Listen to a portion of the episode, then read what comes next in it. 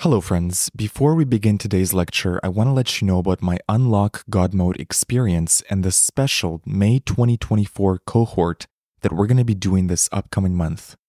Unlock God Mode is a unique 10 hour audio course that invites you on a powerful journey of awareness, intention, consciousness, and manifestation.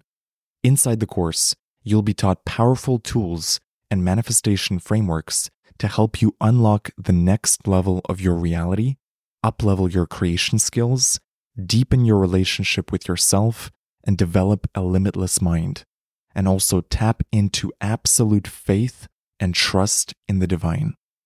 We are about to begin the May 2024 Unlock God Mode cohort. So, for anyone who joins Unlock God Mode this week, you will be added to the May 2024 group coaching calls. These are bonus weekly group calls with me and other members of the group, and I'll only be doing them this May. Also, as a bonus, for those that join this week, you'll receive a one on one personal coaching call with me to help you with any challenges or goals that you have. So head over to unlockgodmode.xyz or use the link in the show notes to lock in your spot in the Unlock God Mode experience.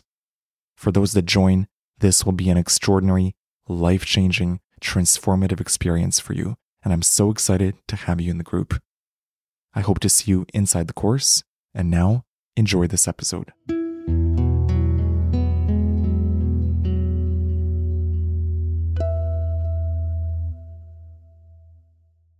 Hello, beautiful soul. My name is James Xander. Before we begin this episode, I invite you to download my free mushroom trip checklist. This is a free PDF guide that dives into everything you need to know for your next psychedelic trip what to do before your trip, during your trip, and after your psychedelic journey.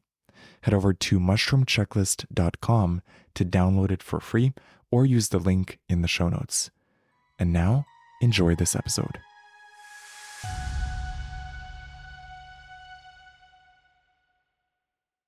The first person I truly forgave was my father. That was a long process, and I knew I'd forgiven him because I fell in love with him again. It was really intense, like half my body was almost paralyzed. And uh, I had it for five years, and I struggled, oh, the depression and everything. But this is where I started to realize if this is how it's going to be for me, and someone asks me how I'm doing, I'm going to say, great if this is how it's going to be for me, I'm just going to accept it. I think it's pivotal to understand that there is a power greater than than us. Yeah, I knew God made that one happen for sure. And I walked away. I had tears and I, I was free. I was free of that. And the important part was I I completed it for myself. Why do people get stuck in life? Everyone's basically lost touch with who they are living a life that you're not, you know, you're not being true to yourself. If you understand that you're searching outside of yourself for what's already in you, but you're just thinking it's out there, it isn't out there. Is it in substances? It isn't in money. It isn't in sex. It's not out there. It's in here. And that's what the dark night is. It's going into the human condition. It's being with suffering in such a way that it opens your heart wide open. Mother Aya came to me and taught me some pretty humbling lessons. It took me three years to integrate it. When I started remembering all those lives, knowing that we were going to be shoved into atoms, we all telepathically said to each other, one last thing before we hit the density of forgetfulness remember. remember. I'm getting chills talking about this right now. I felt that first Bufo trip was me remembering. I think that's the true power of these medicines. Whether it's ayahuasca or bufo or mushrooms, they bring you back to your soul. They bring you back to the true nature of who we are. Do you think that everyone eventually will remember? It? Hello and welcome to the James Xander Trip. I have a very special guest for you today. He is a transpersonal counselor energy healing facilitator, spiritual seeker, and psychedelic explorer. Through his counseling practice, he has worked with hundreds of people one on one. He joins me today to dive into his psychedelic experiences with LSD, ayahuasca, bufo, MDMA, his incredible mushroom experiences, his thoughts on synchronicity and God, his journey with overcoming addiction, his lifelong study of A Course in Miracles, the lessons he's learned around love and relationships, and much more. Please welcome Paul Scott. Paul, thank you so much for coming on the show. You're so welcome, James. It was so great when you asked me to be a guest on your show. So, very cool. Thank you. I'd love to start with the realm of the mystical. What were some of the earliest mystical experiences that showed you there was more to this reality than meets the eye? Well, you know what's interesting? I think we're all mystical when we're young, and we may not know we're mystical because we haven't been brainwashed, right? Yet. And yeah, for me growing up in England, there was a big pond. It was it was like a small lake to me as I was quite young.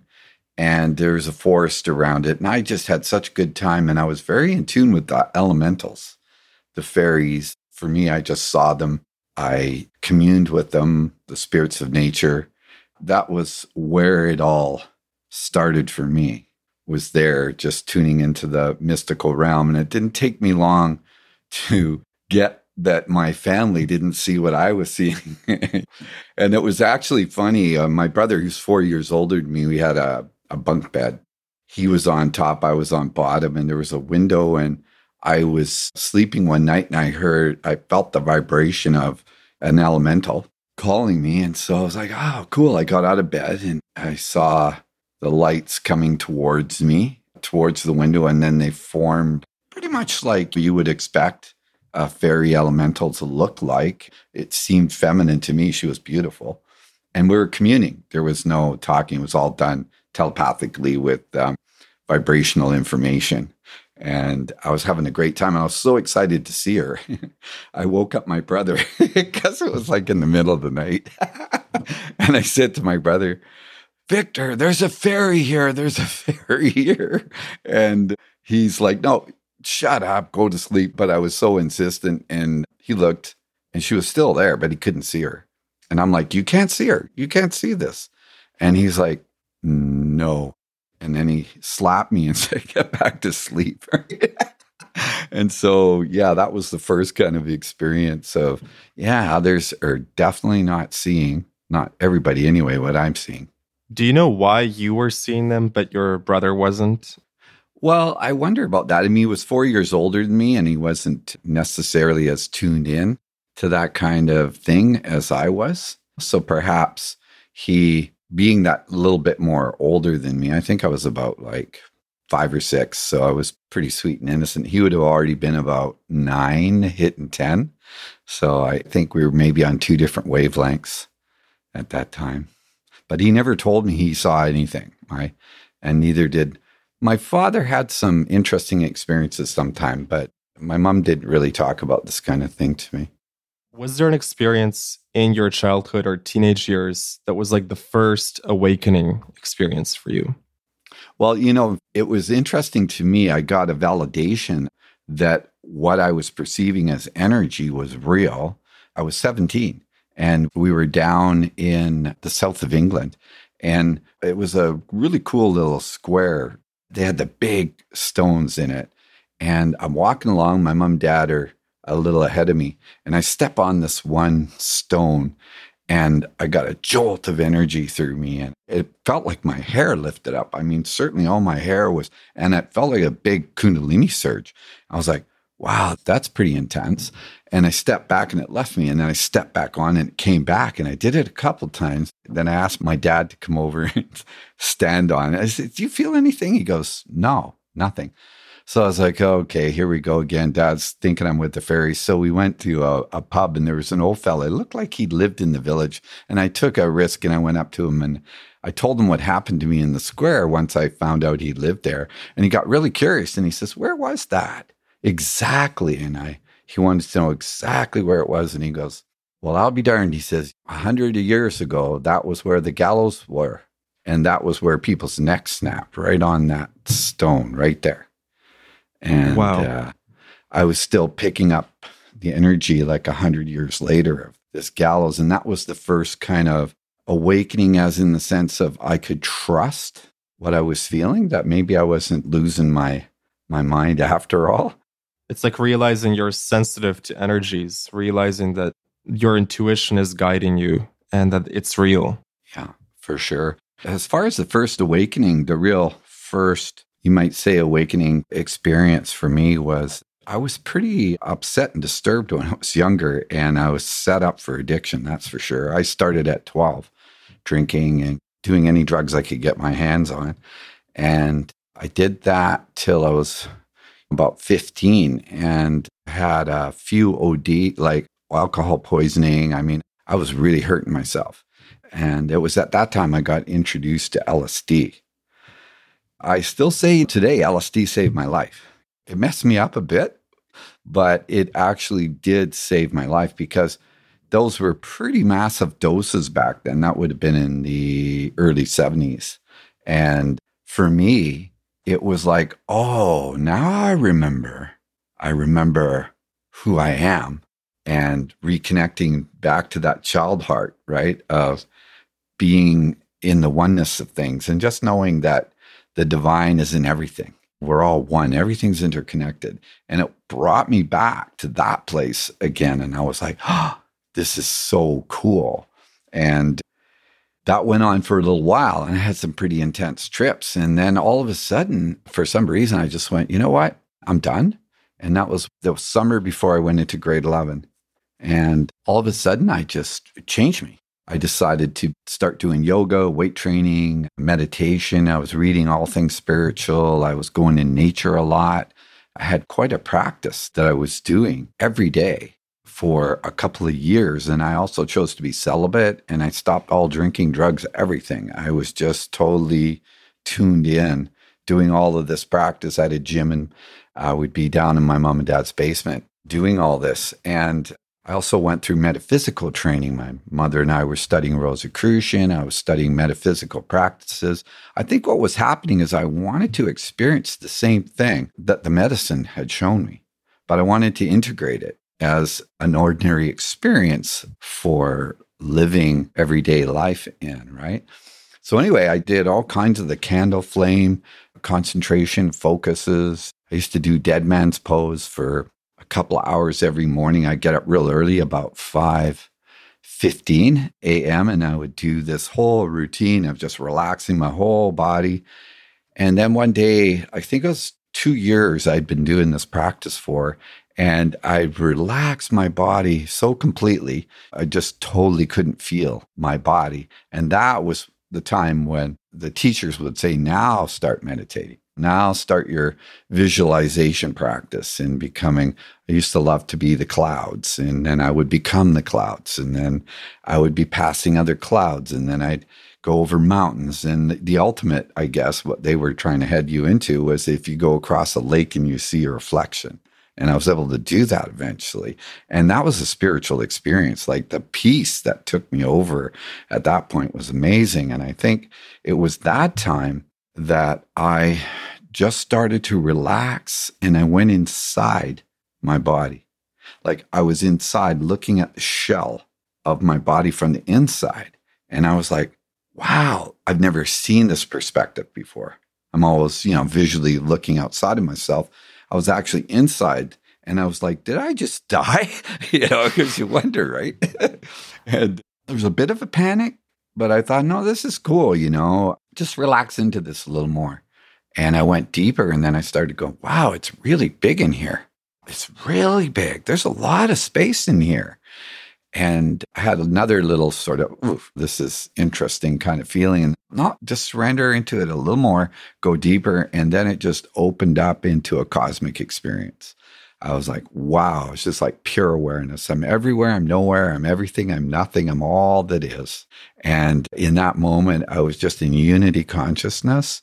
It was such a wild kind of experience, a pure state of awareness. And at the same time, I was aware of this intelligence, this energy that was divinely informing everything and vitalizing and giving life to everything. And was just a flow through a cosmic tapestry. And I was like, oh, wow, that is, I guess that's God, maybe, this divine intelligence we call life.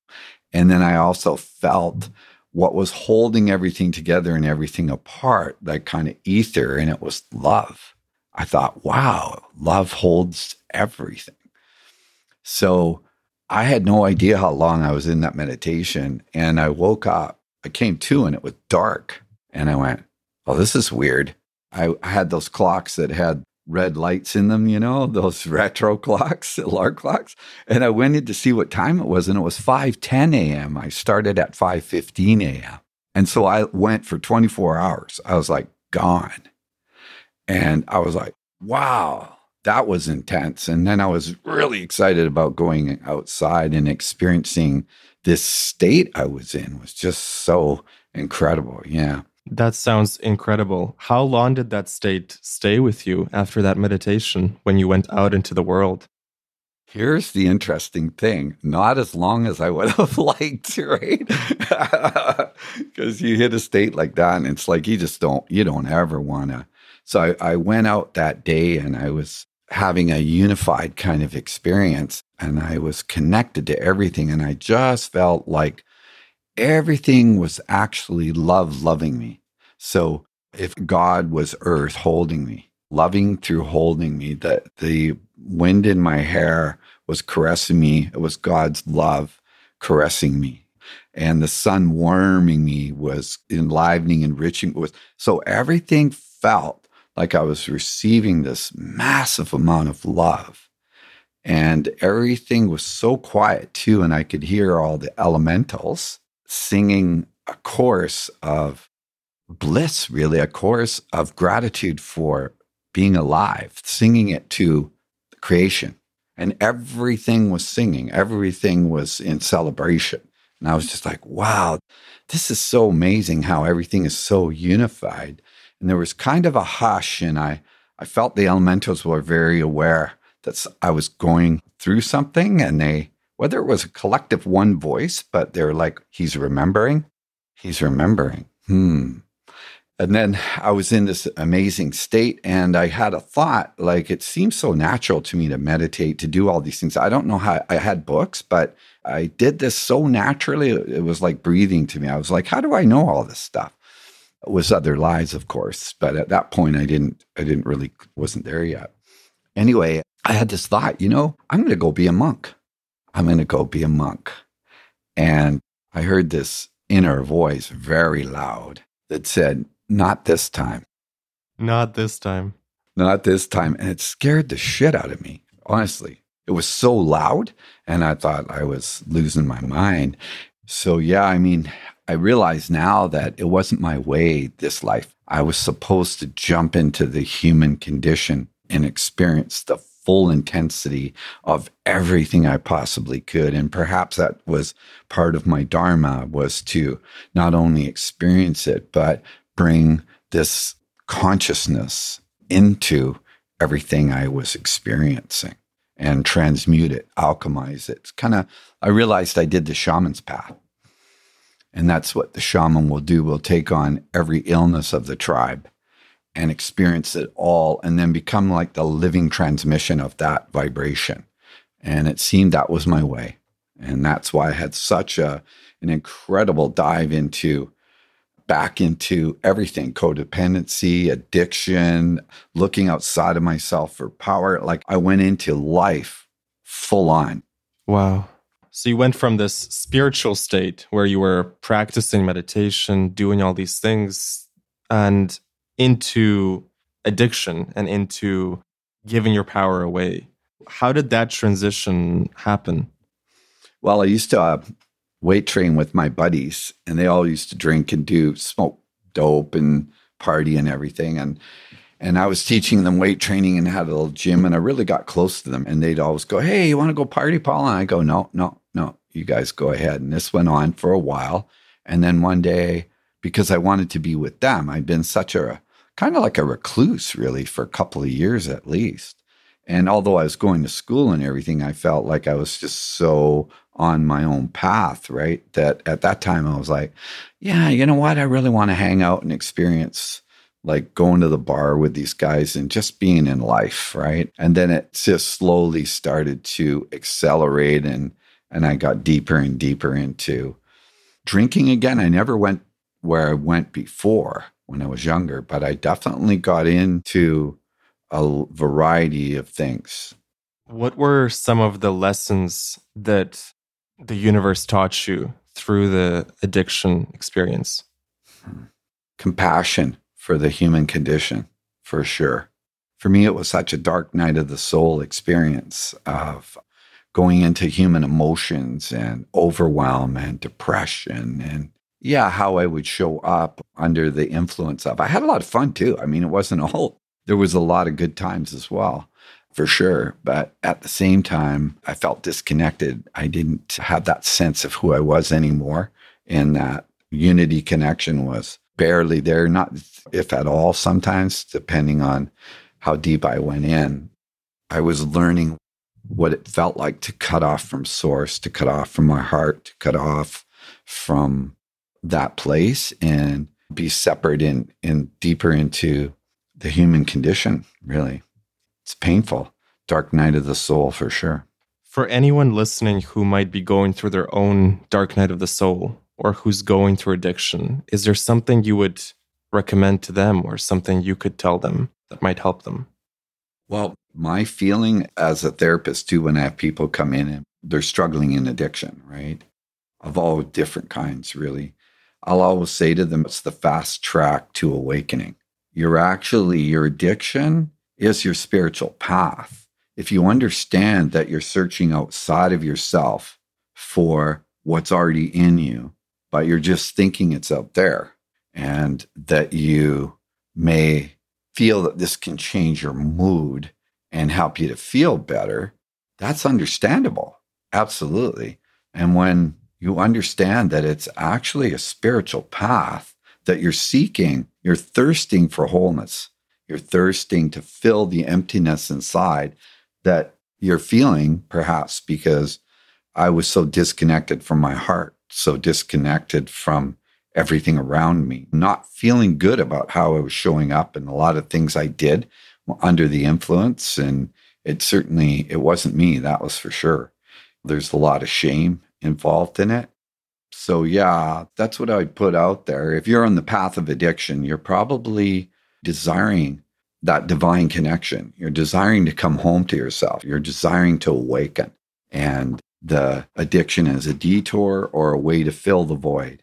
So it's just a matter of understanding what's really happening and honoring your journey and realizing that's what you're really looking for. It isn't out there. Is it in substances? It isn't in money. It isn't in sex. It's not out there. It's in here. So it's really a green light in to the pain. And that's what the dark night is. It's going into the human condition. It's being with suffering in such a way that it opens your heart wide open. What was the turning point for you in getting out of addiction? Well, my first marriage, I was married to my former wife for 21 years. We were together and we had some pretty wild times together. And I went through a variety of, of things. I was at that time, it was interesting.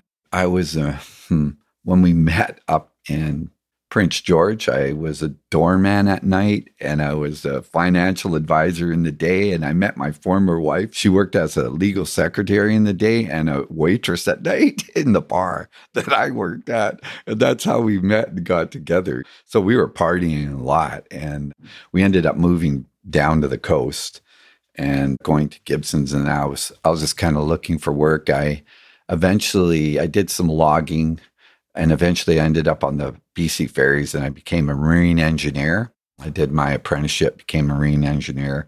And that was a dark time because I wasn't happy. I didn't like what I was doing. I felt like I had a stepdaughter. I was married and and it just wasn't the way I had not that that's a bad thing. It just was not the way I had pictured my life. Not doing something I didn't love, not traveling, not being happy. And I was pretty depressed. And at the same time, we were pretty big partiers together. And eventually, oh boy, what happened to me was I pushed myself so hard because after I felt that I didn't want to be a marine engineer anymore, I went into real estate and I became a realtor on the North Shore of Vancouver and actually really pushed myself hard. When I started, I was with Royal Page. At that time, that was the largest real estate company in Canada. And I was basically the rookie of the year. There was one guy who got a commercial deal through and put it on the MLS that beat me. But if you went by actual residential listings, so I was on fire and I was quite successful. I had all the stuff that I thought was going to make me happy the money, the house, the cars, the good looking wife on my arm, and all this kind of stuff. Right. And I was involved in some other coaching empowerment organizations and I was a facilitator in there and I was well known and uh, it was all about positive thinking and uh, it was a big deal. It was number one empowerment organization in Canada uh, context. So I was doing all this stuff to beef myself up, to get ahead and get out into life and partied hard. And it just left me empty. I even bought a Remax franchise for the Sunshine Coast as well. And I remember I was going downtown to an award ceremony. After it was all over, you know, it was fancy and all the rest of it. I was driving back over the bridge and I wanted to do a left hand turn off the bridge. I had never been more depressed because I had achieved what I thought would do it for me and it didn't. And I had an existential crisis. I didn't know what to do with it and everything started to collapse on me at that moment. Like everything went south. It was like I crashed and burned in every way possible. And then I had a health crisis. I had something called Epstein Barr blood virus. They didn't, I had to tell my doctor what I had at the time. And I got tested for it. It was really intense. Like half my body was almost paralyzed. I had it for five years and I struggled, oh, the depression and everything. But this is where I started to realize that, hey, you know, you got to do something about your drinking because I'd have a drink, two beer or something like that. And I would be in a coma like for a couple of days because my liver couldn't process the, the poison in the alcohol. I did this quite a few times and I went, wow, you better look at what you're doing here, Paul, because you got a problem. And then my wife sobered up and she was sober for a year and she said, "You know, Paul, we're we're never going to make this marriage work until you sober up." So that was a wake up call for you. That was where it started for me. Yeah. I went into Alcoholics Anonymous at the time more because she told me to, not because I wanted to. There's a big difference. I did it for a year. I had a few slips and then we call it your turning point or your moment of clarity. And it was weird. It wasn't crashing cars or fights or any of the wild, crazy stuff I had done that you would think would get me, right? I guess I was ready. I was at an award ceremony and I was sitting at a table as a realtor and I there was a bunch of very nice people sitting around the table. I had a drink. I felt okay. I had two drinks. I noticed my voice was getting louder. I noticed I was starting to tell jokes. and they were being kind, they were being nice. And then I had like four, five, six. And I watched my behavior change. It was like I was watching someone else. I was observing myself doing this. And I could see the looks on all their faces and how I was impacting them and what, what was happening to me. And it was it was like a moment of clarity. I saw it for the first time. I actually really saw what was happening and what it was doing to me, right? So that was my last drink, and that was 30 years ago. Wow, 30 years of sobriety. That's amazing, Paul. Mm-hmm. When you were in that dark night of the soul, going through Epstein Barr, how did you keep yourself going? How did you not lose faith that things would turn out okay? Yeah, it's a good question. I mean, I just took it one day at a time. I don't know where I found how to keep going from day to day. And then this went on for a while. And you know what was interesting? Something happened to me where I think I hit another crossroad where I went, you know what? If this is how it's going to be for me, and someone asks me how I'm doing, I'm going to say, great. If this is how it's going to be for me, I'm just going to accept it. And something happened where I shifted something pretty internal, I think, inside of me. And shortly after that, I met the right naturopath. an amazing doctor. He wrote a book, Eating Alive. And Louise Hay used to come to Vancouver at that time and live, and I was doing her work. You can heal your life. And that really opened up my eyes to how the emotions can affect your physicality, can be at the root cause. I never even thought about that until Louise Hay and her work.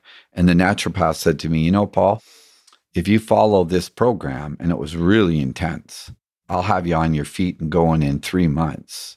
And I think it was the combination between his medicine approach and Louise Hay's doing the personal counseling that shifted everything for me. And in three months, it was gone out of my system.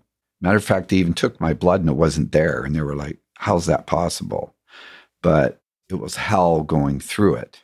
And I just did one day at a time until that point. And it's probably one of the best things that happened to me. You look back in retrospect and go, well, I wasn't happy. I was in a lifestyle that was just all wrong for me. And it wasn't a good thing. So, although I got my health back, my whole life had collapsed, bankrupt, divorce. My wife wanted a divorce at the time. I mean, we separated. And by that time, I'd been sick for five years and it was really hard to work. I'd done okay, but not enough to keep everything going.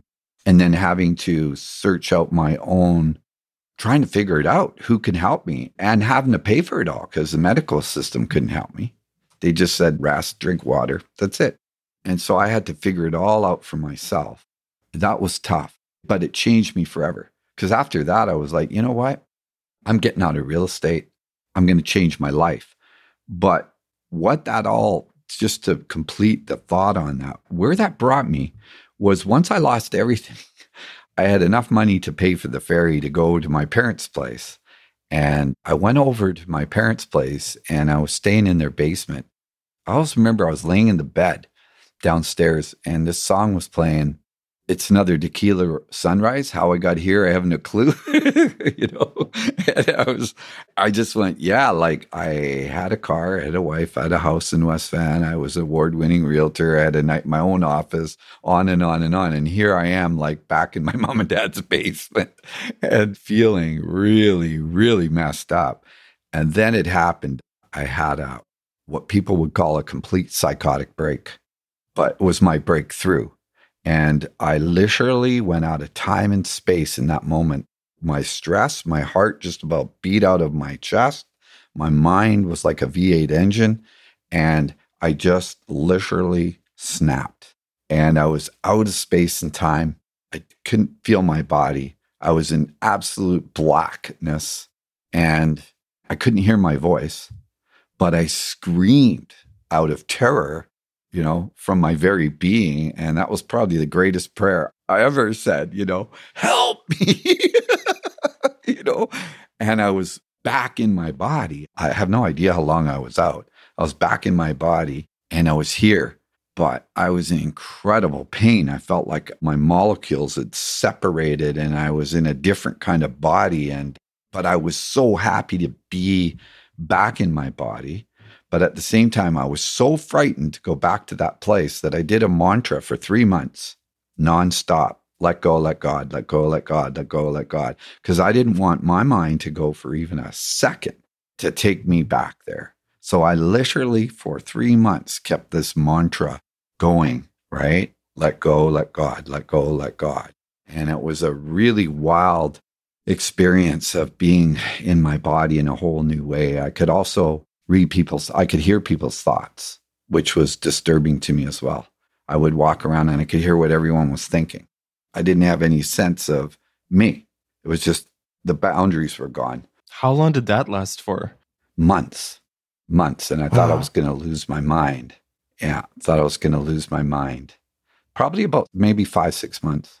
So the mantra kept you grounded. Where did you find that mantra or what led you to that mantra? I think it was, I probably heard maybe it through my wife in AA or it was through yoga when I was studying yoga. Not quite sure where that came from. It was probably AA, let go, let God. It's one of their slogans, right? Let go, let God. And it was, yeah, it worked for me. Were you seeking the divine at that point? Were you seeking God, a closer connection? No, I had completely disconnected from God until that moment that I was in the void and I screamed out from my very being for help. It's like the old saying, you know, there's no atheists in a foxhole, right? Cause, yeah, because once you're in trouble, you start praying pretty quick. You do. And it's like you just, there's an instinct that we all have to just pray, to connect to something greater than ourselves in that moment. So that was definitely big for me. And that reconnected me, I think, back into source. And I was supposed to experience that. I was supposed to experience it all the way to the separation wound itself, perhaps. Like I needed to go that deep into it. And I did. I went all the way in. And then I guess I'd done what I, I needed to do in that area. And then it was a matter of now coming to, you know? Yeah after experiencing the void and you're still living in your parents' basement, you're doing the mantra, what was the next step in your life journey? I got back into real estate again up the coast because I didn't know what else to do. Right. And I was like, well, I might as well sell real estate here. That's how I kind of fingernail by fingernail started to get myself back into my life again. And then, believe it or not, at some point when I was starting to feel like I was finally getting my life back together, my ex wife showed up again and I went back with her. right? like I didn't have enough punishment the first time. I went back into and moved back to Vancouver. And yeah, that didn't work out. Isn't it funny how we go through these cycles? Right? We come back to the exact things that we had already decided were not working. And yet we circle back around for round two, round three. Well, you know, they have uh, stories in AA. There's some funny ones from the podium. And they have one story. There's two doors, and there's one door with a real bad character with a baseball bat behind it, and another door that it's just a, a road to a happy life, a nice path, birds singing, and all the rest of it. And the normal person, not in addiction, opens the door with a guy with a baseball bat and he gets smacked with this bat, closes it right away and goes, geez, I'm not I'm not gonna open that door again. So it goes to the other door and opens it. And then it's just this beautiful pathway new to a much better pathway. Away he goes. Now the alcoholic or the addict, right, comes, opens that door, gets hit in the head, closes the door and goes, Was that a guy with baseball bat? and then opens the door, gets hit again, and goes, He had a bat, right? And then open the door, and it's like whack, whack, whack, whack. And finally, he opens the door, and the guy's gone, and he goes looking for him. and we all laugh because we can all relate. It's addiction, it's insanity. It makes no sense. Doing the same thing, expecting different results. Yeah. Yeah, insanity is repeating the same thing expecting a different result or redoubling your efforts when you forgot your aim. what finally made sobriety work for you? Because you said you've been sober 30 years, which is an amazing achievement. Mm-hmm. What kept you grounded in that? Yeah, I think when I shared the story of when I got back together with my partner and I was at a real estate event, there was a friend of hers and they were both in AA and we are coming in a car. We were talk to this event we were talking now. I was laughing, telling all these crazy stories of everything I used to do. And I heard myself talking, going, you know, that's pretty, that's insane. That's not actually funny at all. That's messed up. And then I got the story I shared with the table, and then I saw myself. And that was when I really threw myself into the program. And I did everything I could. I went to meetings, the big book, did counseling, like I was doing everything I could to stay sober. And then at eight months, I was really emotionally toxic. So I actually went to a treatment center for a month. And I was the only one in there that wasn't detoxing from booze, like or drugs. I'd already been sober for eight months, but I was going nuts. I was emotionally toxic.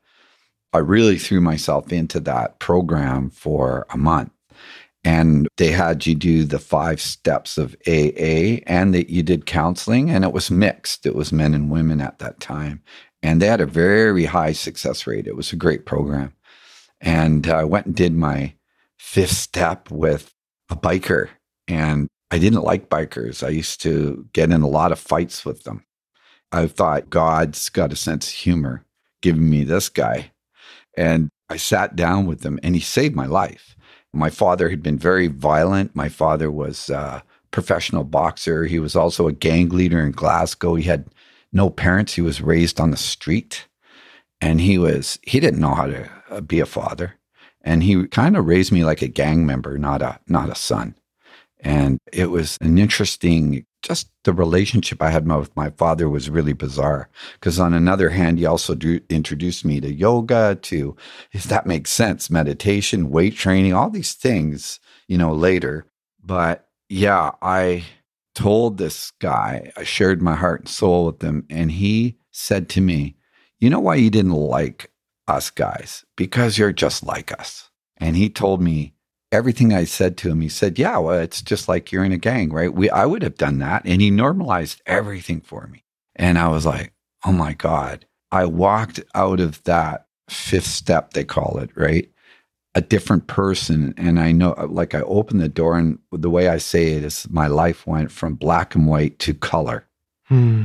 Mm-hmm. I walked out into the day and I was blown away with how bright everything I was back again to the place I remembered before all this happened. So he changed your life. Changed my life. That day in nature that I had in the oneness of all things, I was back there again. I come back. It was so amazing. I was walking along and I saw a tree bearing fruit. It was kind of like almost the end of summer and I'm walking along and I saw this bare tree, you know, when they've lost all their leaves. I guess it's getting into fall, but they still have fruit. And I went, Oh, that's like me. I've been a barren tree bearing new fruit. I felt mm. like God was talking to me. And I walked down past the pub and this very alcoholic older woman, God bless her soul, she was drinking a beer and I could see her through the window. And I was in a different state. So I could see the longing in her heart to fill this void. And she was drinking this drink. And then there was this other energy, very dark, sucking her soul energy out. And I went, there's the spiritual void that everyone's trying to fill in addiction, that emptiness inside that nothing can fill. And then I walked a little further down, and a guy was drinking beer on a wharf, and I was watching the lake and he had a paper bag full of cans. And I was looking at the lake and I was in this state, right? I was just blown away by where I was. And I went over to this guy after a while and said, I hope you don't think I'm a born again Christian type of dude, right? I said, but I just came out of a treatment center, you know, and I'm amazed at where I'm at right now. And he looked up at me and he said, I've only had one beer. And he had a, a like it was full of empty cans.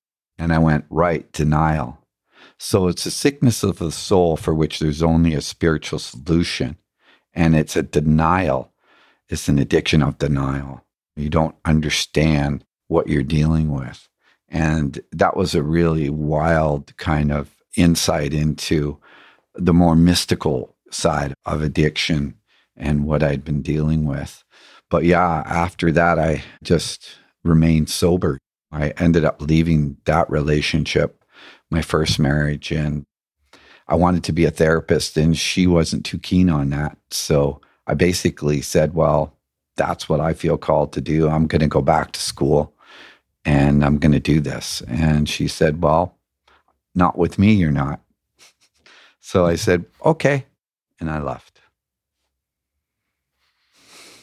You've been a transpersonal counselor for over 20 years and yeah. you've helped hundreds of people. You've worked with hundreds of people one on one. What are some of the common patterns that you see? Why do people get stuck in life? And what is the key that unlocks their transformation? You know, that's a great question, too. I think the common denominator, perhaps, is everyone's basically lost touch with who they are. And in that disconnection, living a life that you know you're not being true to yourself, you feel a disconnect. You feel like you're living life for others, or a lot of people come in with unresolved trauma. They haven't taken the time to really be with themselves and how they're really feeling and what's really happening. And they've been just kind of denying it, moving on, and trying to do whatever they think will bring them mm-hmm. what they're wanting, right? And they're just getting further and further disconnected. I think that's a lot of it. A lot of people come in with health issues too, because I'm a, an energetic healer as well, right? So that's why I love transpersonal counseling. I mean, I was a counselor, I was a personal coach for quite a few years. Then I was a counselor. Then I moved into therapy, clinical therapy and did the transpersonal training program. And then I just kept expanding with energy work, meditation, breathwork facilitation, constellation family systems, trying all different kinds of things, got involved in different technologies, light, sound, electromagnetic. It's really cool. So I just kept expanding and deepening. And I, I wanted to try all this stuff. Me and Kathie, we were having a good time with all this stuff and we'd always try everything. And if it worked, hey, let's share this with somebody. This is great. And that's kind of how we did it for quite a few years. And so if we found things we liked and it made a difference for us, then we would share it with others.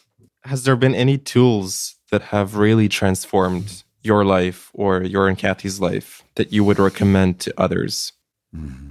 Well, for sobriety, if you're someone out there struggling with addiction, Again, perhaps AA isn't for everyone. And there's other ways of approaching sobriety. But for us, for Kath and I, that was the best way. So we really threw ourselves into Alcoholics Anonymous. And then I got into, I was thinking I was three, two years sober. And I got given A Course in Miracles. And it's like a Christ conscious download, you know? And I kind of got it in a strange way and I wasn't sure what to think about the Course in Miracles. kind of kept it by my bedside for a while and then it started speaking to me. And then I finally opened it because when I first looked at it, I thought it was very Christian. And I had had an aversion with Christianity because at 18, I had this experience of oneness, right? And then at 21, even though I was in addiction, I had a very strong born again experience with this girl I was going out with who her, her father was a minister in West Vancouver, a fundamental kind of Pentecostal guy, right? And I had such a powerful experience with him with spirit. To this day, it's still the most powerful experience I've ever had.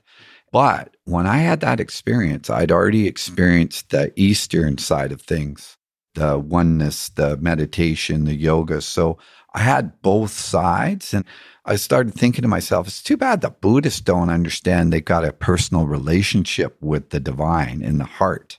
And too bad the Christians don't understand they're infinite beings. if you could put the two together, it'd be really cool, you know?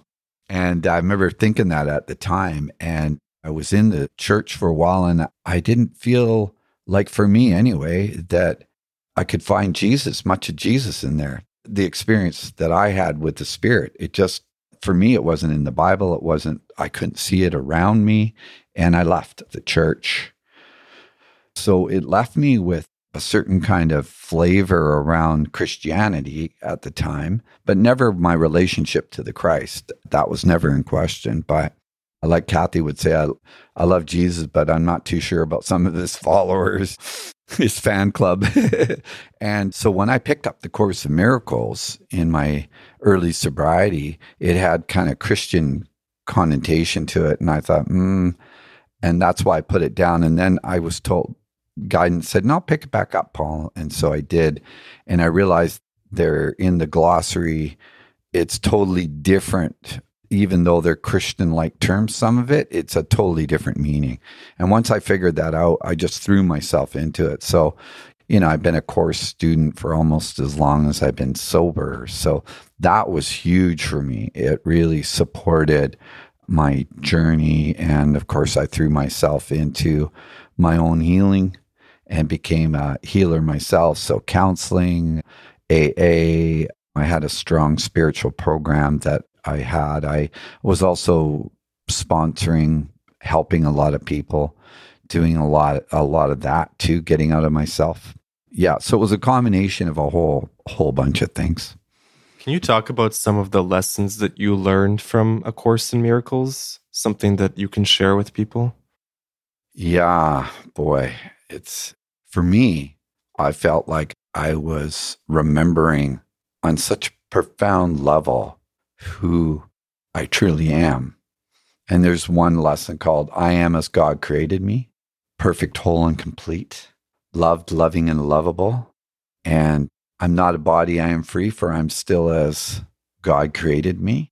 That was another one. So I started to really, through the Course in Miracles, get a connection back to my sovereign self, my divine, my divinity, my own kind of Christhood, right?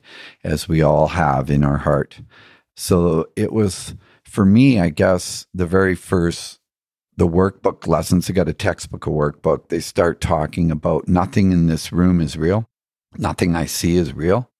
And just start taking you step by step about waking up to the illusionary Maya and starting to understand and slowly separate. And the course would talk about we made this place, God didn't. We made it. We created this place, this matrix. And we chose to experience separation. There was no fall. There was no, we weren't thrown into hell and all that crap. So it had a whole different connotation to it. It didn't have any of the kind of heaven and hell, fire and brimstone kind of a vengeful God. It was a purely loving God of love. Love is God. God is love. And through the workbook lessons, oh my God, practicing those every day, it was just slowly starting to deepen my connection to my heart and to source in a very practical, almost like a logical, linear way in a way, because you're practicing three, the workbook 365 days of the year. And it brings you to the point where at the very end in the textbook, they call it the vision of Christ, but at the very end, Christ is actually the one channeling and talking and to you the whole time of that year. And he says, I now leave you in the hands of the Holy Spirit.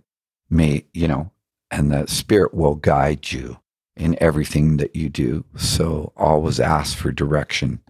And that guidance is available to you always. And I'll never leave your side. We're going home together. It was beautiful. But a lot of people, I ended up doing it so many. I think I did the Course of Miracles five times, which is kind of uh, almost unheard of. And that's the textbook and the 365 days of. And my therapy training was a Course in Miracles, clinical counseling, and the Sweat Lodge way. So I did three years of Sweat Lodge and I went on a vision quest, did the Course of Miracles, and my clinical training was all part of my three year program to be a transpersonal counselor. So I got a lot out of the indigenous way as well. It was pretty powerful. The indigenous way. Can you talk to me about that? Yeah, doing sweat lodge. So I was doing regular sweat lodge. Like I was part of a sweat lodge and you go sit in the lodge and you basically sit with the hot rocks. You bring in the the grandfather, grandmothers, and all the spirits come in, and you know you have a pipe carrier, who medicine carrier, and you do go into deep prayer, and it's really powerful. You know, very humbling, and that was a powerful way. A path. And then at the end, we all went on a vision quest. So we went into the bush and we weren't allowed food or water for like almost four days. And then if you're really tough. I didn't do it the first, I did it for most of the first night naked in the bush, but I was getting cold and flies were attacking me. so I pulled the tarp over me and then I was giving myself a talking to the next day. You, you take your tobacco and you pray all night. You can't go to sleep. You stay up all night. You pray for yourself, for your relatives, for the planet, for the nature. And then in the day, in the morning, when the sun comes up, you smoke your prayers in the pipe, the peace pipe to Great Spirit, and then you're allowed to sleep. So, yeah, I did that. And then on the fourth day, a vision occurred, and it was very powerful. It was very life changing for me. And then you had to go back after all of that and do a sweat lodge, you know, after all of that. By that time, you're in a different realm it was a very powerful. Are you able to share what that vision was, or was it pretty personal to you? No, no, actually, I you're not supposed to share all of it, but I can share some of it for sure. And it was the fourth, yeah, it was fourth morning, I think, and it was daytime, and I had my flat four prayer flags and my pipe smoking my medicine and everything. And you know, speaking of that, every night I was near a coyote den. So the coyotes would all come and they would all sit around me and their eyes would be all green and they'd all be looking at me and I'd be going, nice doggies, nice doggies, you know. they were just curious. They never bought, like they never did anything to me because I think they sensed what I was doing. I did manage after that to stay in integrity with what I felt I wanted to do for the rest of the journey. And so on the fourth day, I'm there and it's the day, and all of a sudden the sun goes black. Or actually, before that happened, it started getting smoky. And I'm like, hmm, things are getting kind of smoky. I was starting to enter vision. And then I looked up and the sun went black. And I thought, nobody said there was going to be a full out eclipse of the sun. Like I would have known that surely. Then I got it. Oh, I'm in vision, right? I'm in visioning right now. I'm in another, I'm in the spirit realm. So the sun went black and then this dot came out of the sun and it came towards me and it got bigger and bigger and it turned into raven this huge huge raven which raven is the carrier of the message from the void from the mother so Raven is considered the message carrier from the void. And then Raven turned into Thunder Eagle, this huge Thunder Eagle that just exploded into light. And the black sun turned into a like a high definition plasma TV of the new world, what this planet is going to look like. And there wasn't nearly as many people, but the people that were on this planet, like the planet was so beautiful. It was full of birds and fish and animals and all the people were in harmony and the children were happy and it was just an incredible world that I saw and it felt like that's where we're heading. When you look at the planet today, what are your thoughts on the evolution of the planet right now? well, that's the question of the day, isn't it? right? There's so many opinions. What I find interesting, right? What I find interesting about the time we're in right now is this is the only time in history of the planet that we're aware of anyway, that every mystery school, every indigenous culture, even 6,000 years ago, the Essenes of which Yeshua, Jesus Christ, was an Essene, they 6,000 years ago were pointing to this date of 2012, 21 and so were all of the indigenous nations. And they were all saying this is the start, or the Mayans call it year zero, the start of the end of time consciousness. There's going to be a shift, a collective shift in consciousness on a massive scale. So the next awakening is going to be a planetary conscious awakening.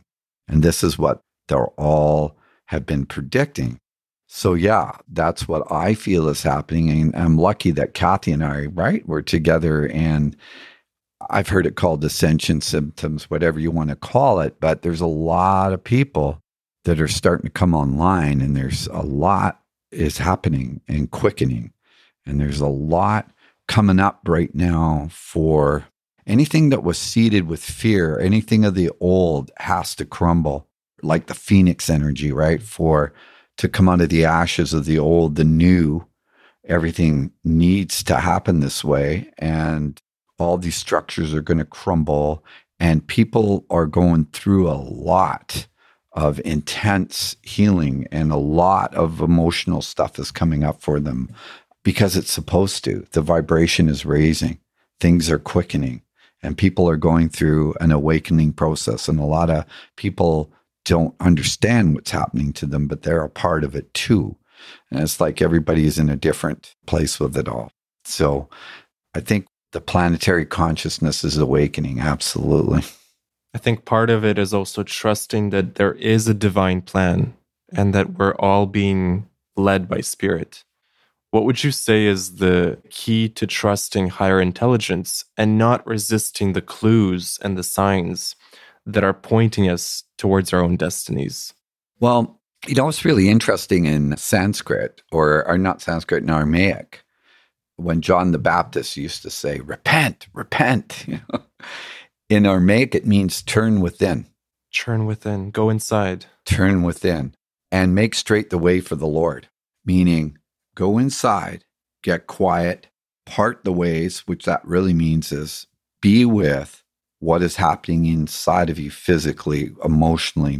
Be with your thoughts, be with your feelings, be with the physicality of your body. Be still and know, right? Know I'm God, know who you are by becoming, making that decision to transition inward instead of looking outward, right? and going in and starting through the breath and presence and stillness, starting to learn how to alchemize and be with your emotion. So I spend a lot of time, of course, on my own journey, but with people around how do we alchemize density, lower density trauma. And there's so many ways on breath work and energy work and prayer, meditation, nature, all of these things ways to support yourself in this awakening process. But it's as simple as that, I think. It's just making the decision, everybody, to turn in and just be with what is without resistance. And in the sense that it's okay if you resist, even. Just know you're resisting and don't resist that. it's it's right. Oh, I'm resisting. And to be like we say in 12 steps, I'm not okay, you're not okay, but that's okay. So I talk to people a lot about if you go in a finger trap, a Chinese finger trap, and you put your fingers in it and then right, have you ever experienced that? And you try to pull your fingers out. As you pull, it tightens around your fingers. The harder you pull, you could break your fingers if you, you know. But if you bring your fingers back together into the center, you get some wiggle room. Hmm. So the way, if you're resisting your emotional terrain and your thoughts, that's like pulling against the finger trap. So when you say, I'm not okay, but that's okay, right? It's not about feeling good, it's getting good at feeling. It reminds me of what you said about acceptance when you were going through five years of hell with Epstein Barr. That the moment when you accepted, okay, this is how life is going to be, is the moment where things started turning around for you. Yeah, good catch. So it seems like the key is a um, deeper trust and deeper surrender to the flow of life. Yeah, I think it's pivotal to understand that there is a power greater than us. There is an intelligence that's orchestrating by design. And I think when I talk about the space for people, when you stop trying to judge and resist what's going on in your mind and your in your emotional content and just be okay with you're not okay but it's okay it's about getting good at feeling not feeling good you're just developing an IQ for your EQ for your emotional IQ and a lot of us weren't taught how to do that how to be present with what is. And the most powerful way to do it is stop resisting. If you can't stop judging and get still and start to presence what's going on in your body. Sensations, feelings, emotions. Kind of stop running and start facing things and being with what it is without resistance. And again, it takes practice and it's like choose again, choose again. Just keep coming back. And one of the most powerful ways too to get in the body, of course, is the breath. So I talk to people a lot about that. Just the most powerful meditation you can do to get in the moment and in your body is through your breath. And I'll have them like put their tongue up the top of the roof of the mouth and then pull from behind with that Fresnel pump, like when you're snoring. That pull from there, that's how we breathe when we're sleeping. And then pull the air up through, and you'll warm it through your nostrils and you'll also take a lot of the impurities out of it. And it's a much more effective way of breathing. And then focus on the breath coming down your throat, like from here to here. And that's all you need to do. And just hold your belly and breathe into your belly. and create that space, right? So you're not resisting and pulling, and things will start to open up, and you'll have your own experience of what's there when we're not in so much panic and fear and emotional craziness, right? And I look at it like meditation, like the way it was explained to me is imagine a pond with a beautiful, there's fish and coral and plants, and it's beautiful, right? And there's all these streams running into it, which are like thoughts coming into your mind. And you look at the surface, you can't see anything in the pond. But the moment we start getting still and thought slows down, the surface gets clear and we can see everything in the pond. And that's kind of like meditation. All of a sudden, instead of seeing, we are being it. We are it. And it just opens itself up. And from that place, it's almost like self evident that there's a power greater than us, this intelligence loving us there, holding us there. So I would say start getting a relationship, right? We don't care. How does that go? You either see God in all or you don't see God at all or we don't care what path you choose. Just choose one and make that decision. You're going to make that a priority in your life to connect to source, to go within. And with the idea of, yeah, I really want to know who I really am, not the roles, not all the things I've been taught, but who am I really? What am I really?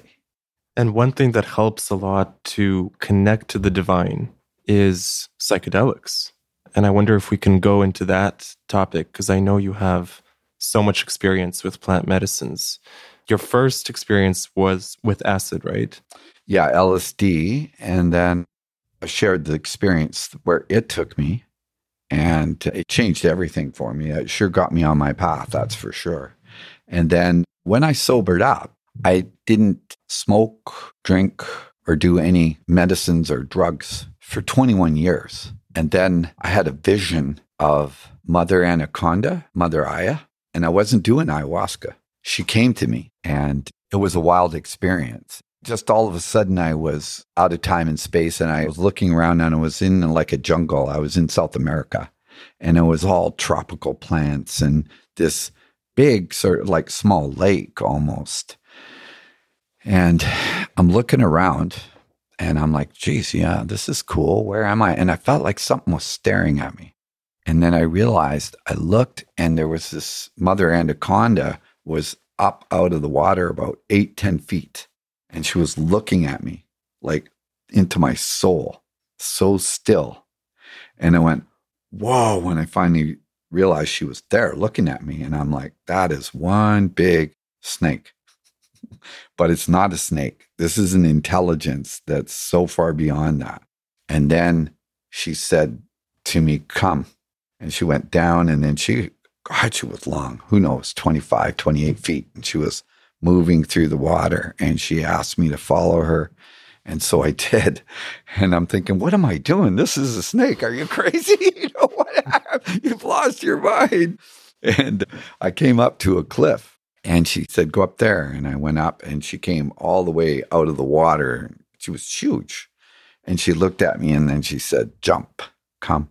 And I, next thing I know, I couldn't believe I was doing this. I just let myself go into her and she wrapped around me and killed me, but it was no pain. So it was kind of like a shamanic journey to go beyond the fear of death, hanging on to the body. And so shortly after that, I got an invitation to go to an ayahuasca ceremony. And I thought, okay, yeah, I've had this experience with Mother Aya. I'm going to do this. So I went out with 18 other men up the coast and in, in a yurt. It was amazing. And the two medicine carriers, they were really, they had a lot of integrity. They were on the path. They'd done their homework. They'd studied with the medicine people. And I had an amazing experience. And Mother Aya came to me and taught me some pretty humbling lessons. And I loved the journey. It was amazing. It took me three years to integrate it. And so I didn't do anything again for three years after that first ayahuasca experience. It was that powerful. That's incredible. Yeah, for me it was. And I was just like, wow, that was really something. That was really, really something. And then three years later, that's when the toad, Bufo alvarius, showed up. And that's 5-MeO DMT. 5-MeO DMT. And that changed everything. yeah, I wasn't prepared for that. That's for sure. But that medicine got me here. Like, I mean, really landed. When Kathie did it first, and I watched how, where she went and what a difference it made it uh, for her. And she won't mind me saying this because she, she talks about it. But I decided, okay, I'm going to do this.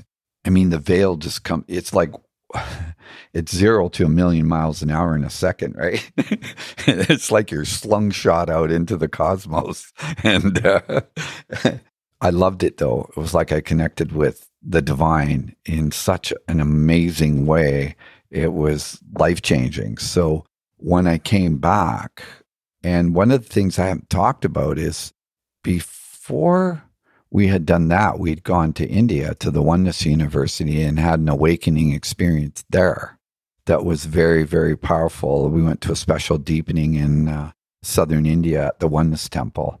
And that was like a, t- we were there for six weeks. And that was another form of an awakening. What they said to us is this is a neural, bio, an awakening is a neurobiological change in your brain that will quieten the parietal lobe because we're running the parietal lobe at three times the frequency it should be at in North America because the main psyche is in fight or flight. And so the parietal lobe, they called it, they said it's the throne of the ego because the parietal lobe is what decides whether you should eat something, mate with it, or run from it. Like it's your cognitive place of deciding. And so that's how the ego consciousness houses itself in the brain. So, what they would do in this process of preparation, preparing you, is quieten down the parietal lobe and up the frequency in the frontal cortex. So, all of a sudden, you go from fight or flight, this neurobiological shift in the brain, and all of a sudden, you're in your frontal cortex experiencing unity consciousness. And that was an incredible experience of another kind of awakening and it was profound. We probably don't have enough time to go into it here, but the quietness that preceded that experience for both Kath and I was off the Richter scale, just incredible. Just the mind shutting down and really being here. So I think when I had all these experiences and I went to that first DMT MEO5 experience, I was ready for something whatever. I was open, right?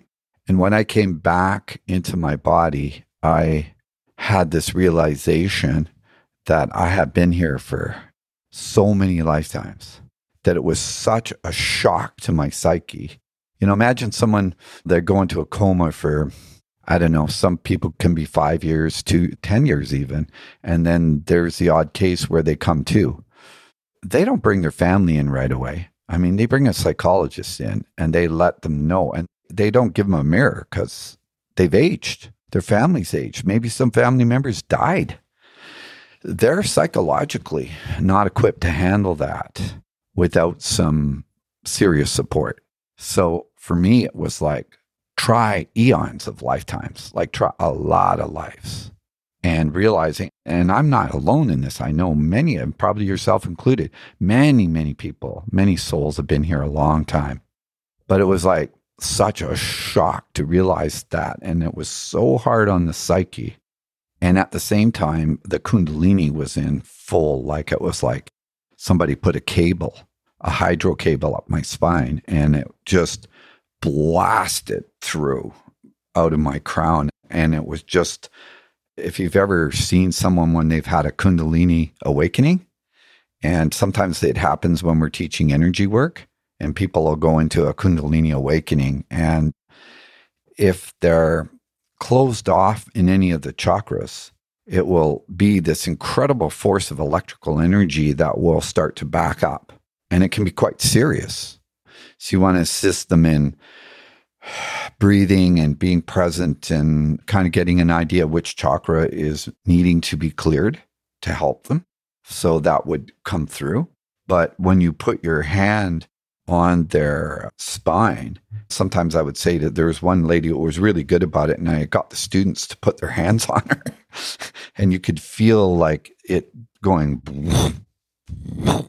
like unbelievable energy going up that person's spine. And that was happening to me. And it's not the first time I've had that experience, but it was the most intense I'd ever had that experience.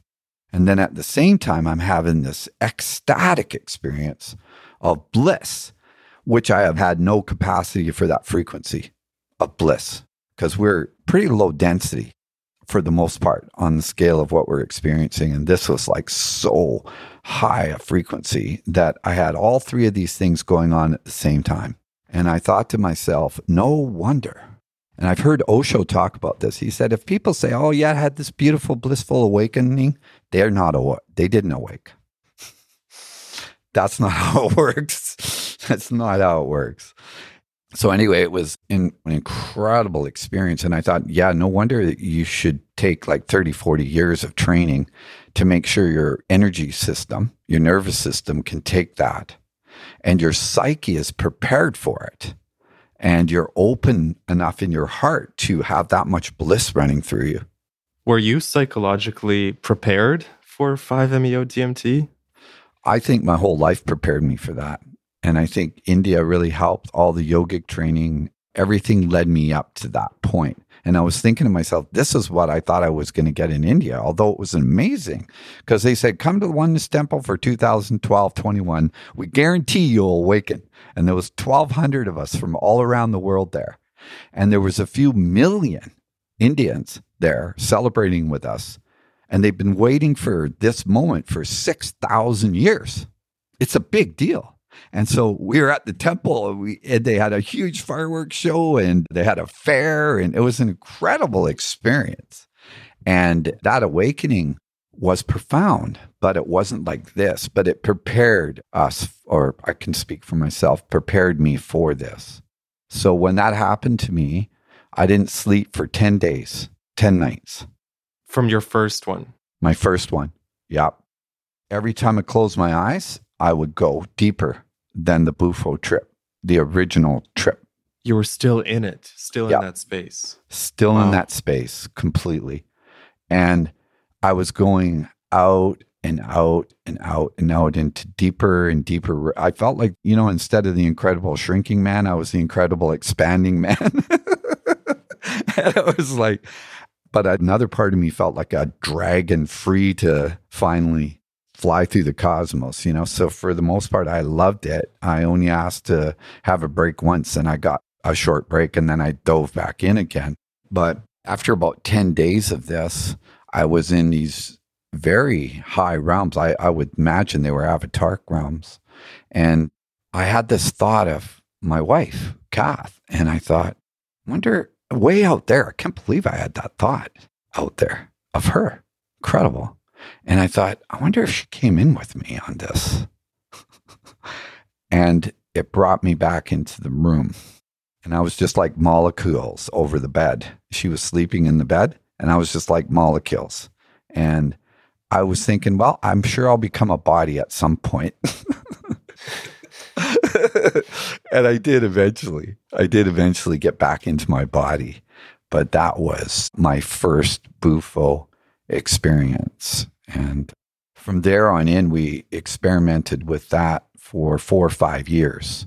Did quite a few journeys, but we combined them. And I really woke up to what medicines are all about. Like, really woke up. And I thought, this is like for me anyway, it, it's amazing what this is opening up the technologies that are happening with these medicine experiences. And so, for like about four or five years, we were doing that, but we were also doing, and we did Jaguar too, and then we we were doing MDMA for integration, mushrooms for integration, and of course breath work, energy work. So we really got into supporting the medicines with all these other technologies to help the integration process happen. And it absolutely revolutionized our lives, both me and Kath it's been profound, the difference. Yeah, profound. Integration is so key, especially for these intense medicines. Yeah. What do you recommend for those who are maybe just venturing into that space? Do you have any advice for them? Well, I think it's always important to make sure the person you're journeying with is in integrity and they hold good space, safe space. And the old adage, easy does it. I know some people have jumped full in, like, you know, I did. but if the medicine calls you a certain way, you may feel that that's the way you want to experience it. It's really trust your own heart. And I think the medicine calls you. You don't choose the medicine, the medicine chooses you. So I think when people are starting to get the call, you can trust that too, because the medicine's already calling you and you're never going to get more than you can handle. But having said that, it is nice to ease your way in and do your research and make sure you're with a responsible medicine carrier. And I think also integration is key.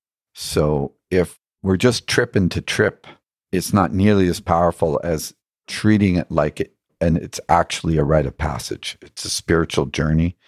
And the technology ultimately is just showing us who we already are. We are those technologies. But these teachers are teaching us.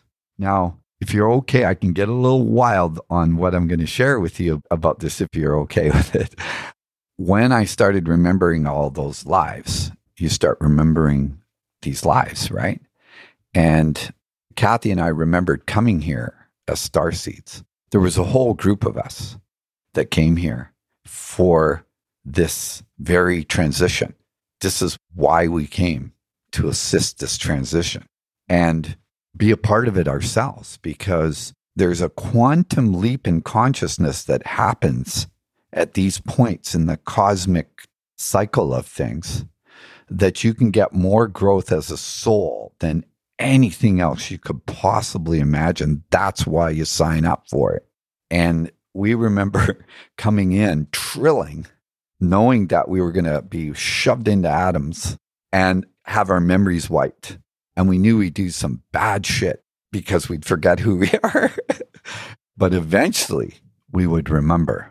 And as we were coming in, just trilling, we all were telepathically said to each other, one last thing before we hit the density of forgetfulness remember, remember.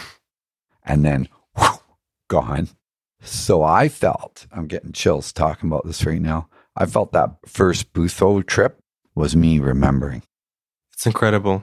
It's incredible. And I think that's the true power of these medicines, whether it's ayahuasca or bufo or mushrooms, they bring you back to your soul they bring you back to the true nature of who we are. Do you think that everyone eventually will remember who they are? I do. I do. You know what I love about the Course of Miracles? It says we all go home or no one goes home, or we all go exactly where we want to go. Yeah. It's perfect. But just to complete that story of the star seeds, when the memories came back, when we first came onto the planet, the elemental beings knew who we were and what mm. we hmm. came here to do. They were the ones that taught us how to be here in this realm. The medicines, the nature spirits, the original peoples of this world, and the medicine were all a part of our acclimatizing to this place and understanding how to be here and the animal spirits. So they all taught us knowing we were going to go into forgetfulness. They knew what we were here for. They knew we were here to assist ultimately this evolution that's occurring on the planet right now. And so for me, going back to medicines was like remembering again. Like it was like, oh, right, right. It's like rewiring, remembering, you know, showing us that we are the technology. This is all in us, right? I mean, that's a little wild, but that was my experience. Talk to me about your experience with mushrooms. uh, well, I got a funny one. I think I shared this one with you before. You thought it was pretty funny. Yeah, we used to do a lot of mushrooms when we drink and get high, but you know, it was all part of going out. It was just part of the deal. And I didn't do I did a fair amount, but not ridiculous amounts. I was usually drinking and doing a lot of different other things when I first got introduced to mushrooms. So I was living in a house in Burnaby and there was three of us living together going to college. And one of the friends of one of the guys that lived there had gone to the Queen Charlotte Islands and he had picked mushrooms. And apparently they're some of the best mushrooms you can get in the world. They're very potent at Haida Gwaii or whatever. And I guess he'd been working all summer and he got a big jar and he dried these mushrooms down to pretty small. I guess he had it. Uh, I'm not quite sure the process he did to dry it all, but it was a big jar and he had it on the table. And I said to one of my buddies, What's that? And they said, Oh, it's mushrooms. And I went, Oh, cool. And I got a, I got a uh, big spoon so each spoon has to be probably 100 mushrooms, right? And I go, oh. I took three of those. and, uh, and the guy came in and he looked and he went, Who ate my mushrooms? Because he saw that I'd taken quite a bit. And I said, oh, I did. And then he flipped out. He says, like, we should phone the hospital. Like, do you realize what you've done? And I'm like, no, no, no, I can handle it. and then it hit me. And of course, I lost all control of my bowels and my urinary tract. I don't know how I made it into the washroom, but I did. And I closed the door and I sat on the toilet and I couldn't control my bowels at all. Everything was just gone. And I started to grow roots in the bathroom. Like I'm literally becoming this root system of big roots too. And I started to turn into a tree and I started to grow and grow and grow. And I was like one of those five mile high, you know, those trees that you see in the flat earther thing. I was that. And I had the full experience of being that tree and communicating with other trees and other planets. And I was like gone for a long time. Must have sat in there for a couple of days. Couple yeah. of days. I think so. Holy shit. That's I couldn't insane. move. I couldn't move, right? What did what does your friend think? I mean, he's outside the door. He's wondering. Well, they kept. I locked the door, and they kept knocking. I locked the door. I don't know why, but I locked the door, and I couldn't get off the toilet. So they, other than they would break the door down, but they kept like, "Are you okay?" And I'm like, somehow I would yell back to them. I think, "Leave me. I'm gonna. You know, I'm okay." So you were a tree for several days. yeah, yeah, yeah, yeah. I was just gone. But it was an amazing journey. I mean, I wouldn't do it again on that level, that's for sure.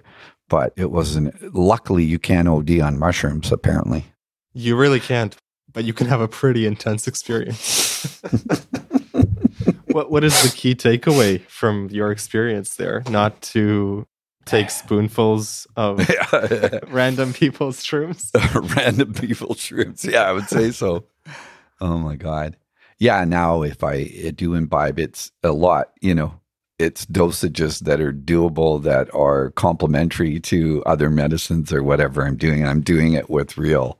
I'm focused. I'm I'm doing it with reverence, and I love. I think mushrooms are amazing.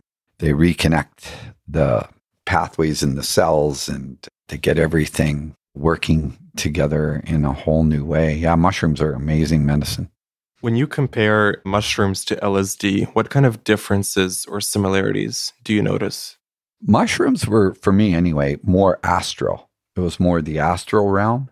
And I could still kind of function like with my surroundings and be more connected, unified kind of connection with everything. And a lot of fun too. I've had some great journeys on mushrooms.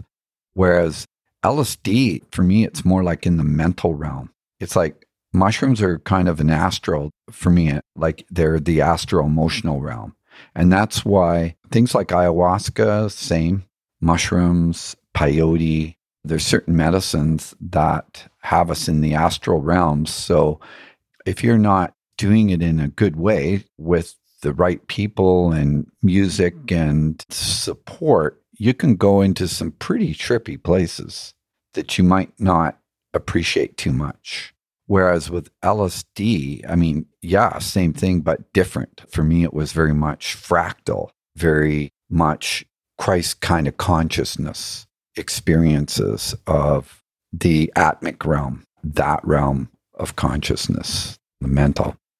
I remember you once told me you used to stare at the flame of a candle on acid, was it, to train your concentration and your focus? Can you talk to me about that? I might have done that on acid, but when I was training, right, when I was training that two years that I was doing yoga and meditating and doing all that, the metaphysical part of the training for focus. And I think this really helps on journeying because you have more of an ability to stay centered and to keep yourself in your intention. If you have mindfulness and you have that training to stay focused and stay centered, right? And so in metaphysical training, they have you train with the candle flame. So they start you like in a dark room with a candle flame. And you look at the candle flame and you're not really looking at it as much as you're just sort of being with it. And then over relaxing your body, getting your breath going, and then close your eyes and see if you can hold the image of the flame in your vision. It starts to activate the third eye. And so once you get to the place where you can hold the image in your mind, then they have you change, like look at the different layers and start seeing more into what that flame is and then the color spectrums of the different layers. And then they get you in the training to then start expanding the flames and deepening colors and learning how to be a kind of like a creator in a way. You're you're starting to use your imagination to create and activate the third eye and see, right? And then what they get you to do in the training is that once you can do that, you don't even need to see the flame anymore. You just close your eyes and it's there and you can start doing things with it. And that's where you can go into deeper meditations now because you have the skill set of focus and concentration. You're disciplined for doing that. And then they get you to go into the God meditation, which is to focus on the gap between the flame and the candle and start meditating on where does the flame come from. That's deep. So there's a space between the candle and the flame. Yeah, it's pretty small, but you know, you can see it. You can see the gap and then you go into that gap. Hmm. And you start meditating on that. So they call that you're starting to go into God meditation. Tell me a bit about Jaguar. What is it and what was your experience with it? Well, I think I'm not an expert on the chemical derivatives of the difference between I think what you inhale is the same or what you're insufflating is the same as what you're smoking, right? When you smoke it or insufflate it. It's just different when you insufflate DMT MEO5. And I think that's what they would call Jaguar because you're insufflating it and it's a different journey then. So it's like 5-MeO. Yeah, it's like it is DMT 5-MeO. I think they make it more in a powdered form though. And for specifically that for Jaguar journeying medicine, or you might need to get a grinder, a good grinder, and powder it because you're going to snort it or insufflate it. And the difference between that and vaporizing is it takes about mm, maybe 10 sometimes 15 minutes to come on, and it can last up to 40 minutes, half an hour. It's more of a journey into the unconscious, and more things are happening in a different kind of way. Like the psychologists really love using that kind of medicine. Not all, I mean, the ones that work with medicines, right? Or some of the psychiatrists do. But I would say more the transpersonal therapists. They like it because it allows the person to actually be more conscious of what's happening in their deeper psyche or their unconscious. And they can see and make decisions and make changes within that process and anchor it and integrate it a lot easier than insufflating because you're gone instantly and it may last for depends on where you're at 50 20 minutes maybe 50, you know And it's just the amount of information that people are you're getting downloaded with in those 15 20 minutes is just off the richter scale. So usually for most people the retention i mean once you've experienced that of course you're never the same. Each time you go out into the field you're really just going into the field right you're coming back different every time but it does take i think a discipline i mean if you were working with proper medicine carriers one of our medicine carriers was a Mexican shaman that we worked with in Mexico. And, you know, we did the frog in the pyramids, in the jungle. We did it on the beaches. I mean, we had some wild experiences with him. But he studies with the Bufo shaman where he they go in the desert and they get their they milk the frog. It's the venom out of the their backs that they have to protect themselves from predators. And you've got to know how to milk it properly because it varies in its potency. It's not like doing clinically made DMT 5 which is more of what clinically they would use because there's no way to know in a in a bufo dose what you're getting. You could have a little flake and just be bombing, have a lot and not really get much out of it. It would depend on how it was milked and how much is in it. So it's not as clinically the efficacy there for making sure you're logging and you can understand what's happening with the person in that medicine. You can't do it with Bufo. Would you do Bufo today? Yeah, I would actually. For Kathie and I, well, I should just speak for myself. We came to a place where I didn't do it for a year and then went into a journey a little while ago. And not feeling like these are so deep and the integration is so amazing.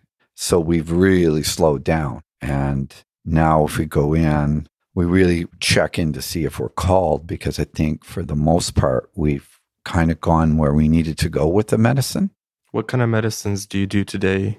MDMA is with mushrooms is I find a really good integrative medicine. Possibly high quality cannabis can be a nice combination with those three. And that would be just the odd time and to for integration purposes. And it's also great to do after a Bufo trip, I think. To kind of bring yourself down. Yeah. A few days later for integration, maybe if you do that like a, a day or two later, you're you're still very much activated to a degree with the DMT MeO5 in the system. And then it's a way of, I think, integrating it and opening the heart.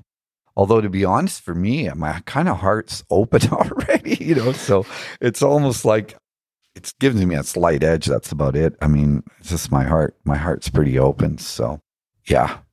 Talking about heart, tell me the first time you met Kathie.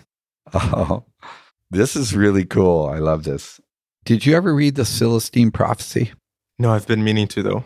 Okay. Well, it was really a big book back in the day. And it's about these people that travel down to Mexico and end up with the Mayans down there. And they're having all these wild light body experiences and all these really cool things. But the way they get down there is all synchronicity.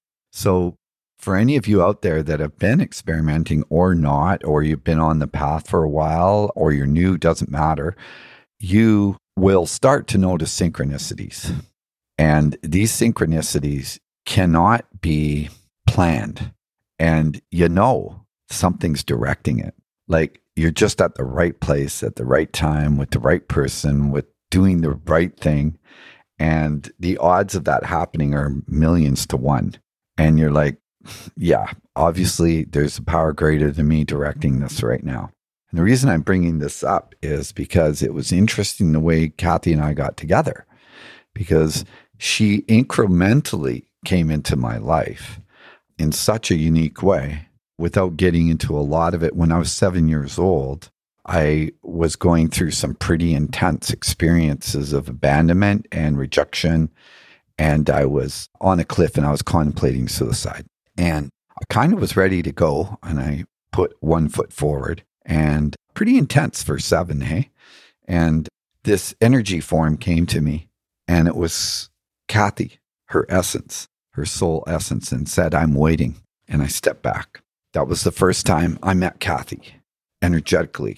And then many years later, she was a big radio personality. She was on the number one talk show in Canada, like they had the morning zoo. She was the only female. She used to do like different characters and stuff. And everybody listened to CKLG.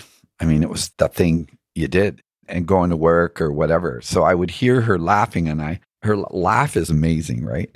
And she's just bigger than life. So she'd be laughing and I'd think, yeah, that's a pretty funny lady.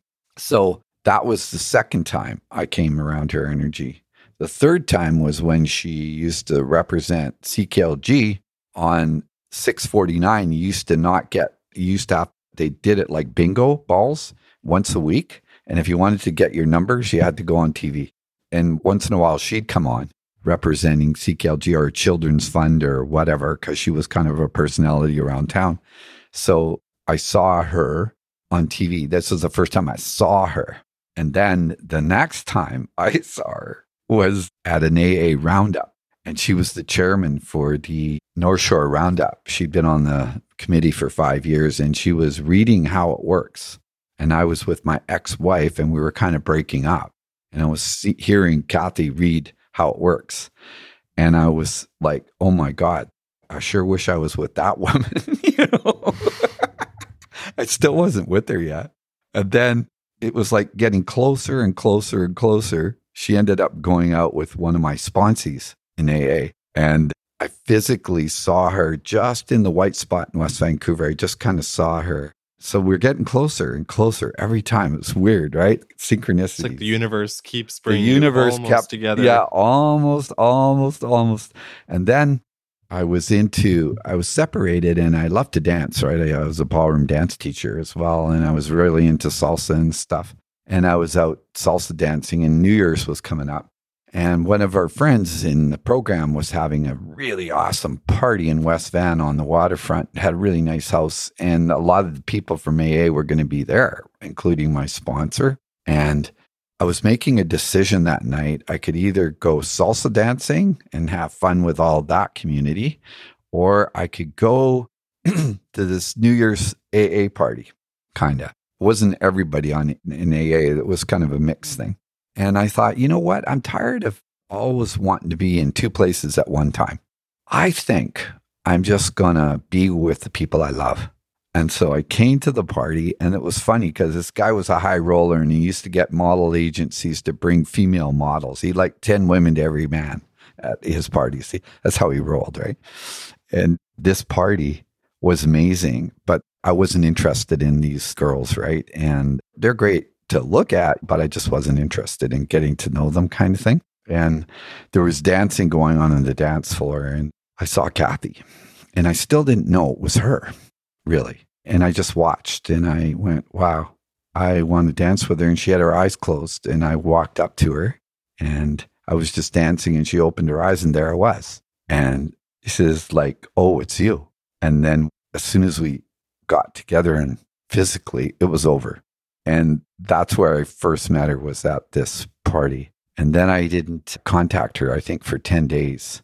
And one of my friends said, Why haven't you contacted that girl you were talking about, that amazing woman? And I said, Because if I do, I'm done. and he said, You should. And I did. And the rest is history. We just, after that date, we were engaged in three months and married in six. So part of you knew that your life would change forever if you did contact her. Yep, I knew it. And you got married to Kathie 16 years ago. What have you learned about love and relationships over 16 years? Oh, oh what haven't we learned? Hey, wow.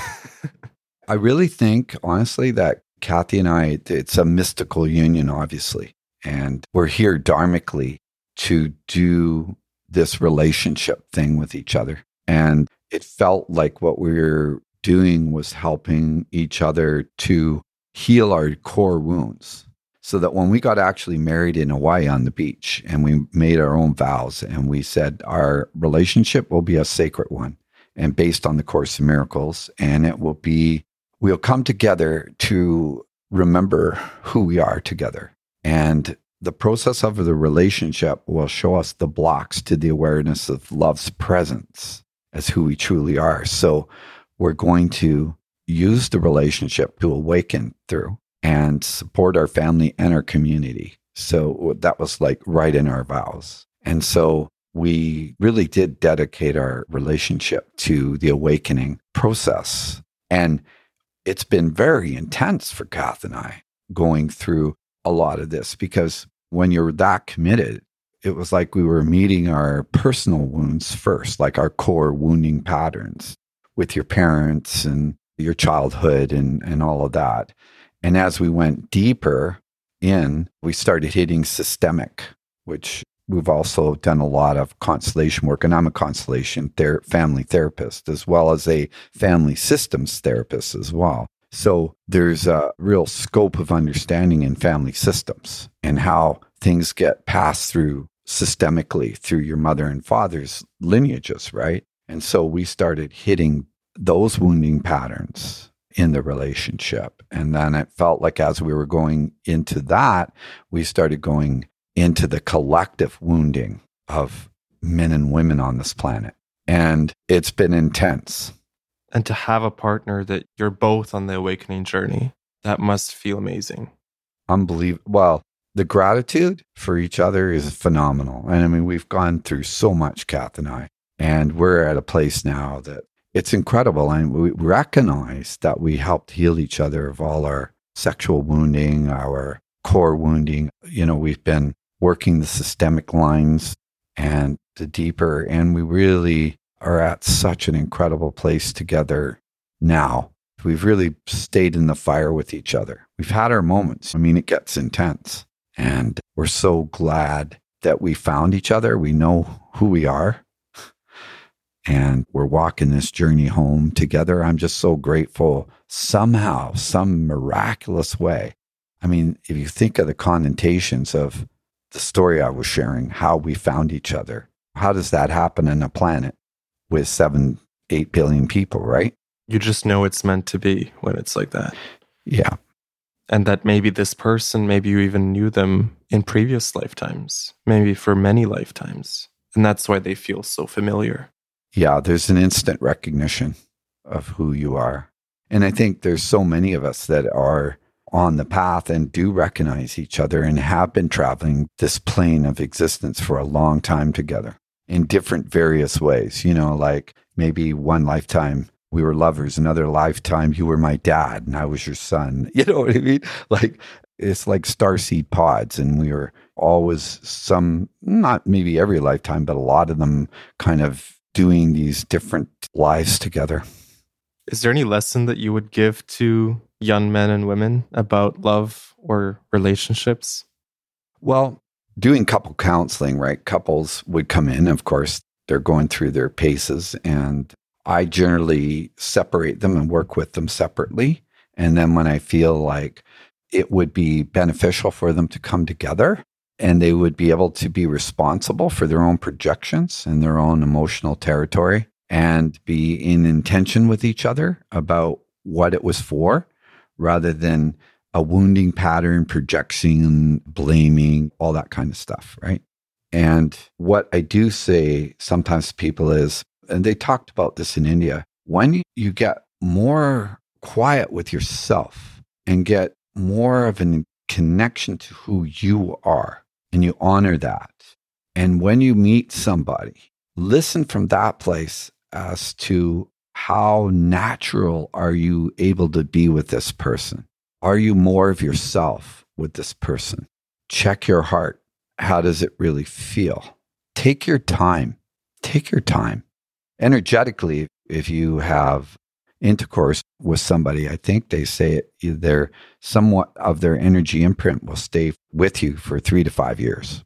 When you get very sensitive, be be you know from that perspective. If you're on the path, if you're just having fun and you're doing your thing, and but if you're actually seeking, you know, a more sustainable relationship or something more committed relationship, spend time listening to how you feel with that person from that perspective.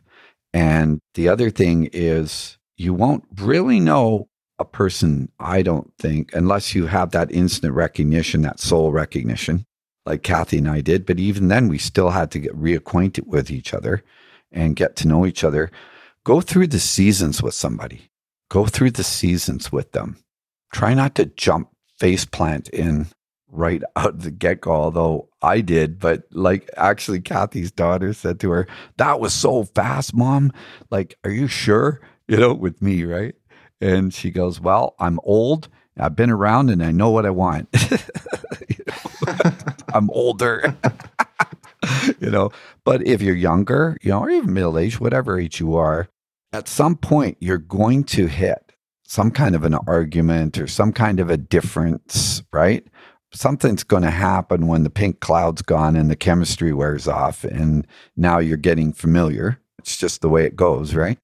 When you hit that point with somebody, and you have a disagreement or you're meeting something in each other that is really an opportunity for growth, where do you go? Do you get closer with that person in conflict, in disagreement, right? Or wounding? If wounding comes up, do you get closer with them? Or are you contracting and are you pushing away from them?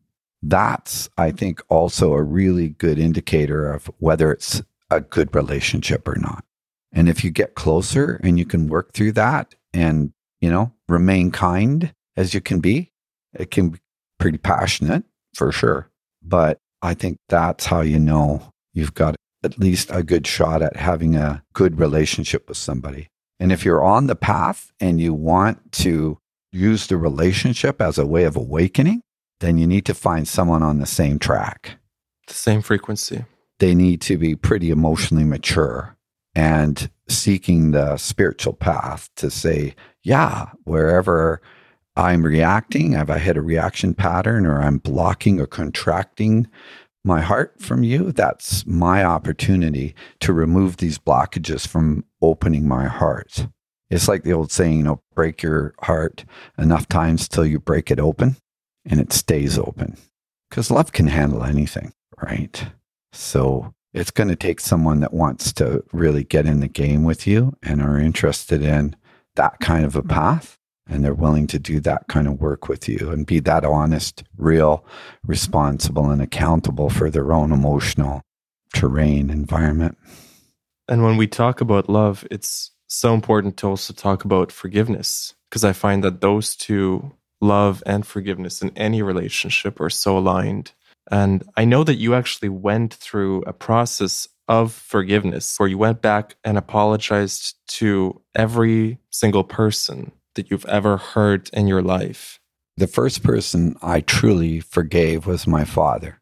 And that was an interesting process of going deep into my own healing and remembering the truth about me and him and it's kind of if people are familiar with Ho'oponopono, you know, and the course, a course of miracles, of course, is to see the highest truth in the other, the Christ in the other, and the appearances aren't who they really are in truth, and to be able to heal myself and forgive myself in what all happened between us, and that was a long process, and I knew I'd forgiven him because I fell in love with him again. So that's when you know that you've forgiven someone, is when you can truly feel love for them. Yeah, and that doesn't mean that you're going to stay in relationship in a certain kind of way, but you just know in your heart that mm. you're good with that person. You feel, or it might be a real strong feeling of equanimity. It's just, there's no charge. That's not there. But yeah, with my dad in the end, it was amazing. I felt like a little boy again with him. And I also saw my dad change the last five years of his life more than almost anyone I've ever seen change after my mother passed. And he had time to reflect on his life. He really changed a lot. But yeah, that was the first time I got into it. And there was another person in my life that I really had a tough time with. And I was able to find that same place in my heart for her and understand that it's like the old saying I may push the button, but I didn't install it. So if I'm in reactivity, that's the past in this present moment. It's not what's happening right now between me and this person. I'm in reaction, reacting the past. And when we understand that, we can take care of ourselves because it's really a past trauma or a wound that is coming up. If we're with somebody that they're reminding us of it, or they have characteristics of it, or it was a situation we were in that's repeating itself, right? And it's knowing that, right? That's the idea of really being with my own healing process in that, knowing that until I forgive myself and I come into neutrality and alchemy with that, I won't be able to really see this person for who they truly are. Right. Because you bring your own baggage to it and your own preconceptions. Yeah. So the thing you're talking about was in AA, it's part of making amends. We made amends, except when to do so would injure them or others. So, you know, if I had affair with somebody and told her husband that I, you know, that wouldn't go down so well. So you don't do it to offload. You have to be responsible in the way you go about it, right? But where you can, you make it right. So if I've harmed somebody and I stole some money, pay them that money back. If, you know, I said something about them that wasn't true, then make that right with the people I said it to. That kind of stuff. So go back and make it right and let them know that I'm doing this to stay sober. And if you want to be really good at it, you not only make it right, but if you can, you listen and say, and how did that make you feel? And you don't say anything and you let them offload how that felt. Most people I found were pretty gracious, but some were hurt. So it was like, okay. And I even went back to childhood where I broke into some stores.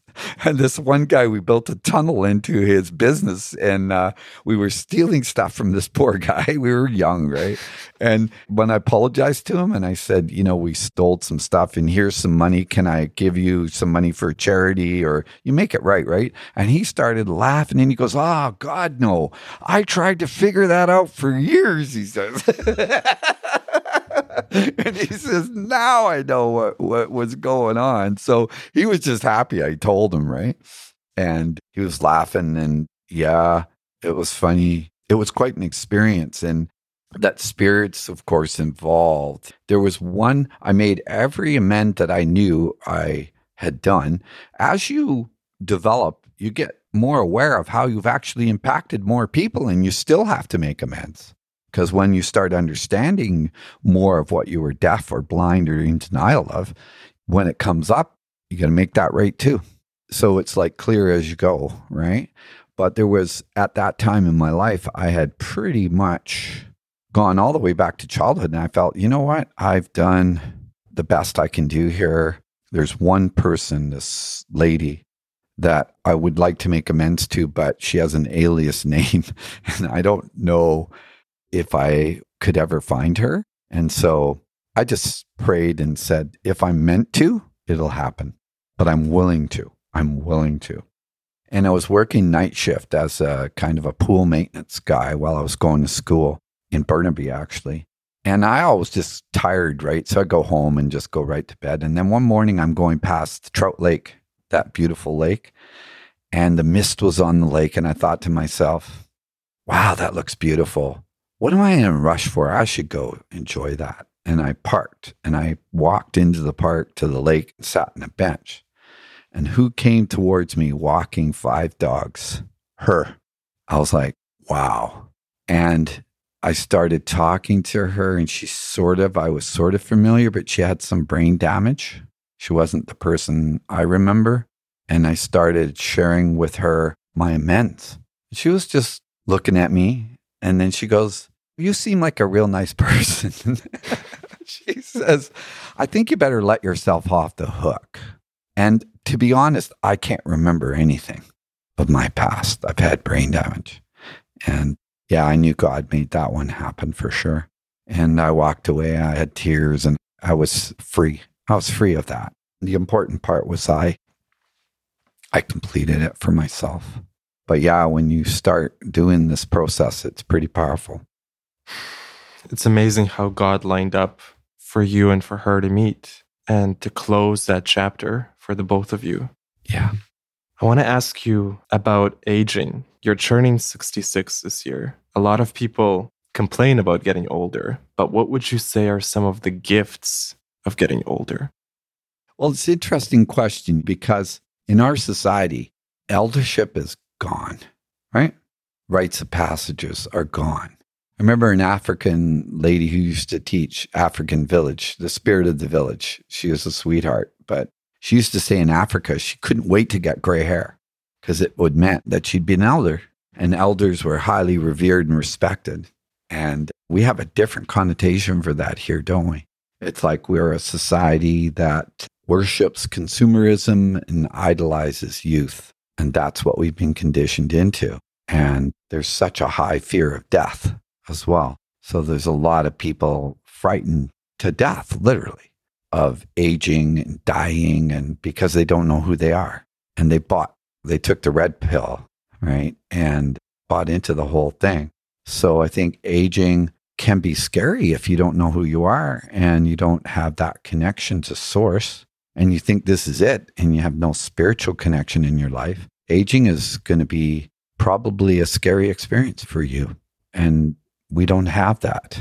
This is a body, a vehicle that we get to have this incredible experience through, right? But it's just a vehicle, it's a shell. I, I think being human is an amazing process and aging is an amazing process. And the body changing is an amazing process. Like I'm going to actually go to a, a reunion type of party. A, a friend who's going to have all my old schoolmates are going to be there, and I you see pictures and there's gray hair and fat bellies, and everybody's talking about, hey, you know who died? You know, like blah blah. I always hear who's dying. You know, and I'm like, oh wow, yeah. Holy smokes, that guy, oh, I remember him. Yeah, he was a nice guy, and so forth and so on. And it's an interesting experience getting older. And at the same time, I feel maybe more amazed by my body now than I was when I was younger. How so? Just what a miracle it is, how everything functions. And I feel deep yeah. gratitude for how I've been allowed to be, you know, in this vehicle. And you realize that the vehicle, the body has its own karma. Mm, tell me about that. The body has its own intelligence we are identified with it because I say, I am this body, this is me, I'm this personality, right? But really, am I beating my heart right now? Am I, apparently, they had to come up with a new number for it's septillion. It's the number for the amount of chemical processes that happen in a second in the human body. And it's seven times the amount of stars in our whole universe. The chemical processes that happen in a body in a second. It's like a whole universe. It's a whole universe unto itself. The body is doing its own thing, it has its own intelligence. And we're just along for the ride. We're just along for the ride, just to appreciate it from that perspective, right? But the ego wants to identify with the body. This is who I am. I'm Paul. This is my history. This is my past. I've been this. I've done that. This is and where's this I, this personality? If I'd look for Paul, where is he? Really, where is he? He is a figment of my imagination of a past and a, a future and all of it. But really, are we just this aware soul essence that's having this experience? And this body is just doing its thing. Are there any lessons you would impart to your younger self if you could go back and speak to him? was funny. I was in Ireland and I was working for Clearmind at the time. It was where I did my clinical training and we were in Dublin and we were doing our courses over in Ireland and Sweden and in Britain.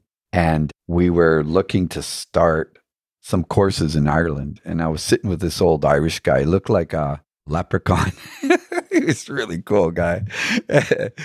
and we're doing dieting, you know, and I'm thinking, I'm really kind of spiritual shit in a stick at that time in my life. You know, I'm doing all this training and everything, you know, and I'm looking at this old fella and he's come to see what we're all about. And we're doing this dieting and looks at me and he gives me feedback and he says, I've been sitting here with you for, I'm not doing a very good Irish accent, but he says, and the spirit keeps saying to me, tell Paul he's all right.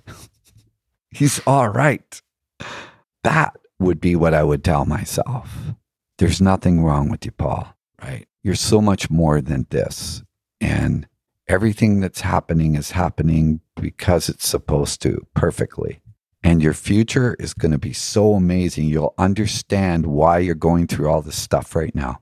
It'll all make sense. And I know it's really dark for you right now, but there's a higher reason for everything you're going through. And it'll be clear for you later. But I want you to know I love you and you're amazing.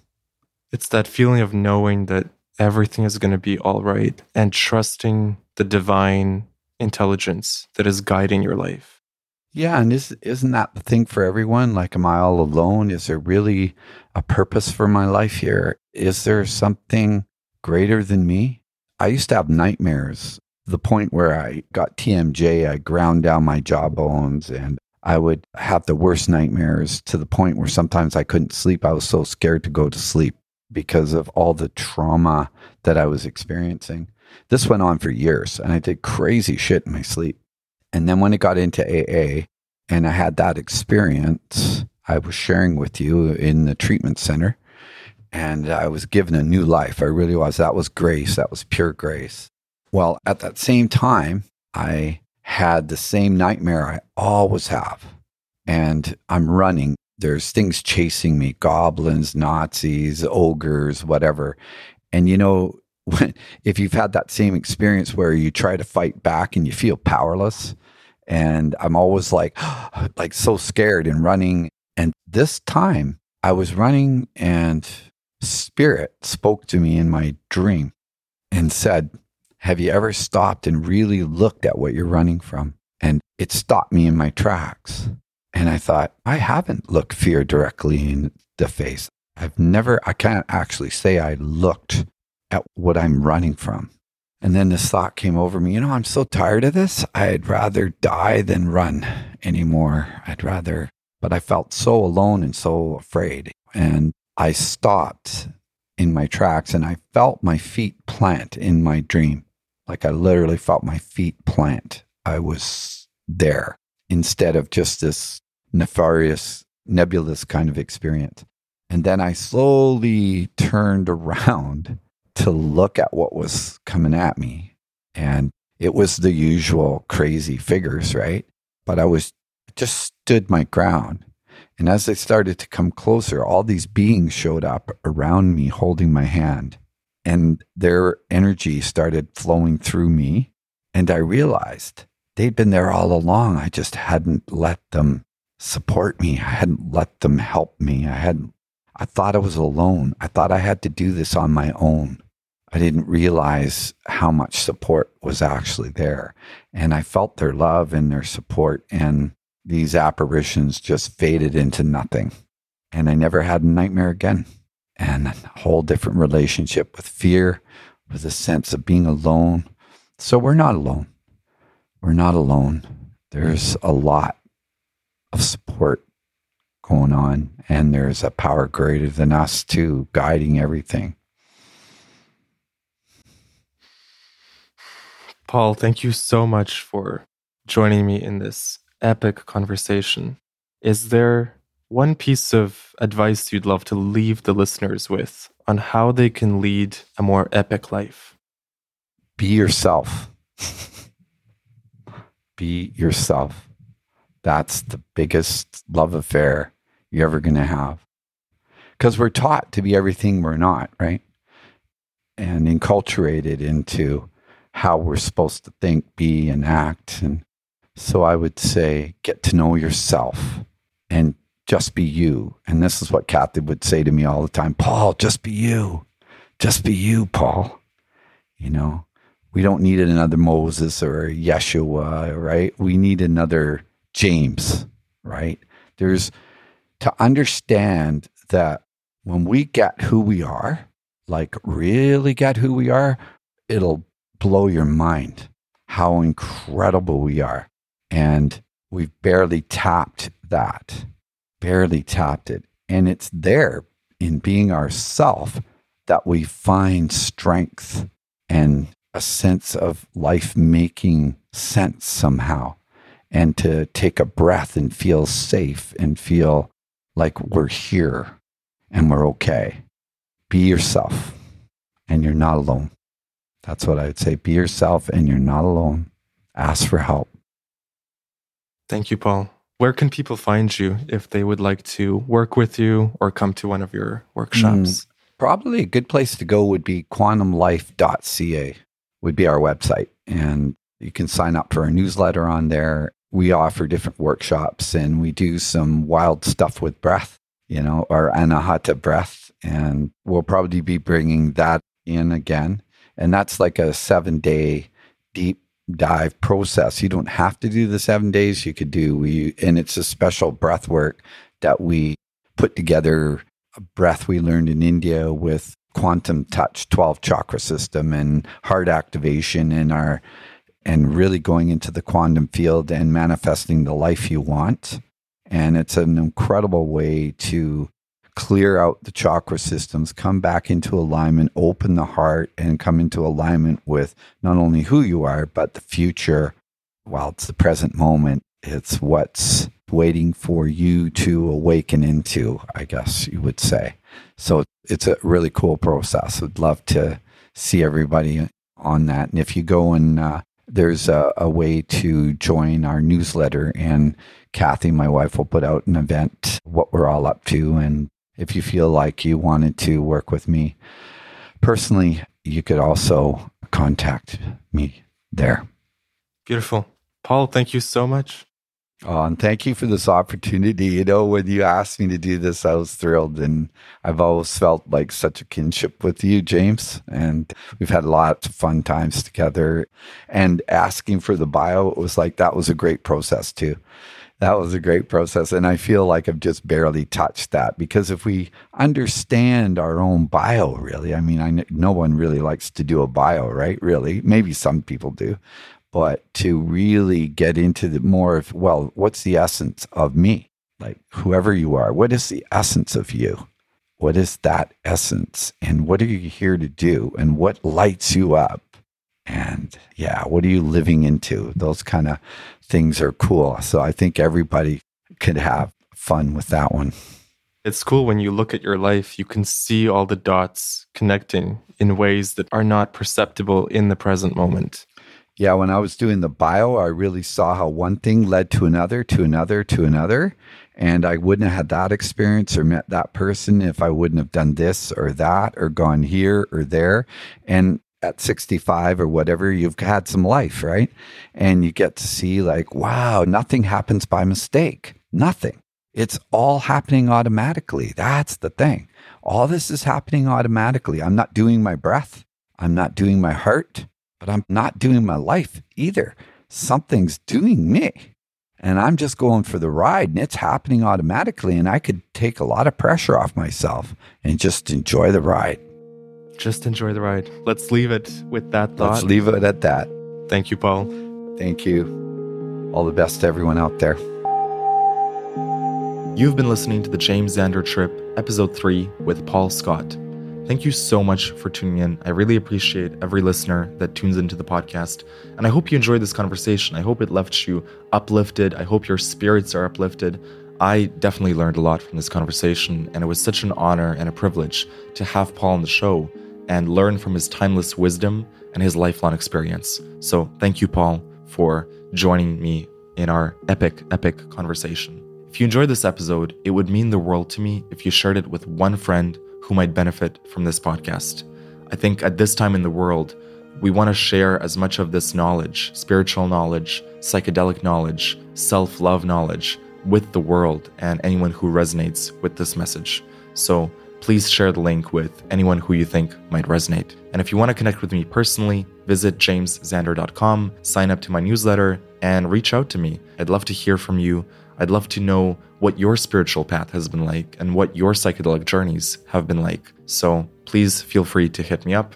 Thank you so much for tuning in, for listening, and I'll see you in the next episode. Much love.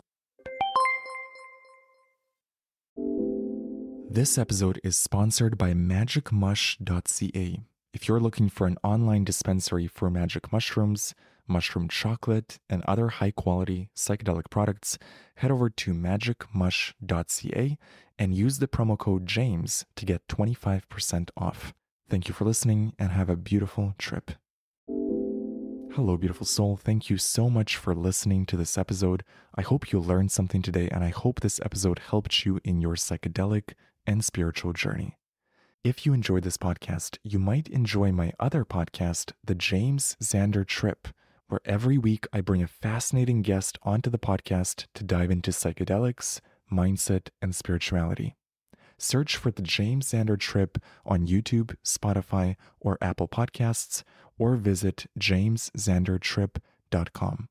I recommend listening to the first episode, where I dive into ayahuasca with my friend Jacob and his wild experiences on psychedelics. And if you want to stay connected with me, join my free newsletter at jamesxandertrip.com. Thank you for listening, and I'll see you in the next episode. If you enjoyed this episode, you might enjoy my brand new audio course, Unlock God Mode. Unlock God Mode is a four week experience where every day you'll get a 15 minute audio lesson that gives you frameworks, tools, and perspectives to upgrade your relationship with life. In the same way that mushrooms give you insights that help you up level in the video game of life, I designed this course to do the same thing for you. I've compiled every lesson that I learned through psychedelics, through meditation, through my spiritual work, through life. I've put my best tools in this course so that no matter who you are, if you choose to go on this adventure with me, you're going to learn some amazing frameworks. You're going to learn to see life with new eyes. You will improve your relationship with life, and by extension, your life will improve. If you're interested in more details, go to jamesxander.com slash godmode or use the link in the show notes. Use the promo code SHROOMS for a special discount. Thank you so much for listening to the podcast. I deeply appreciate you. Feel free to reach out to me through my newsletter. Go to jamesxander.com to sign up. I'd love to connect.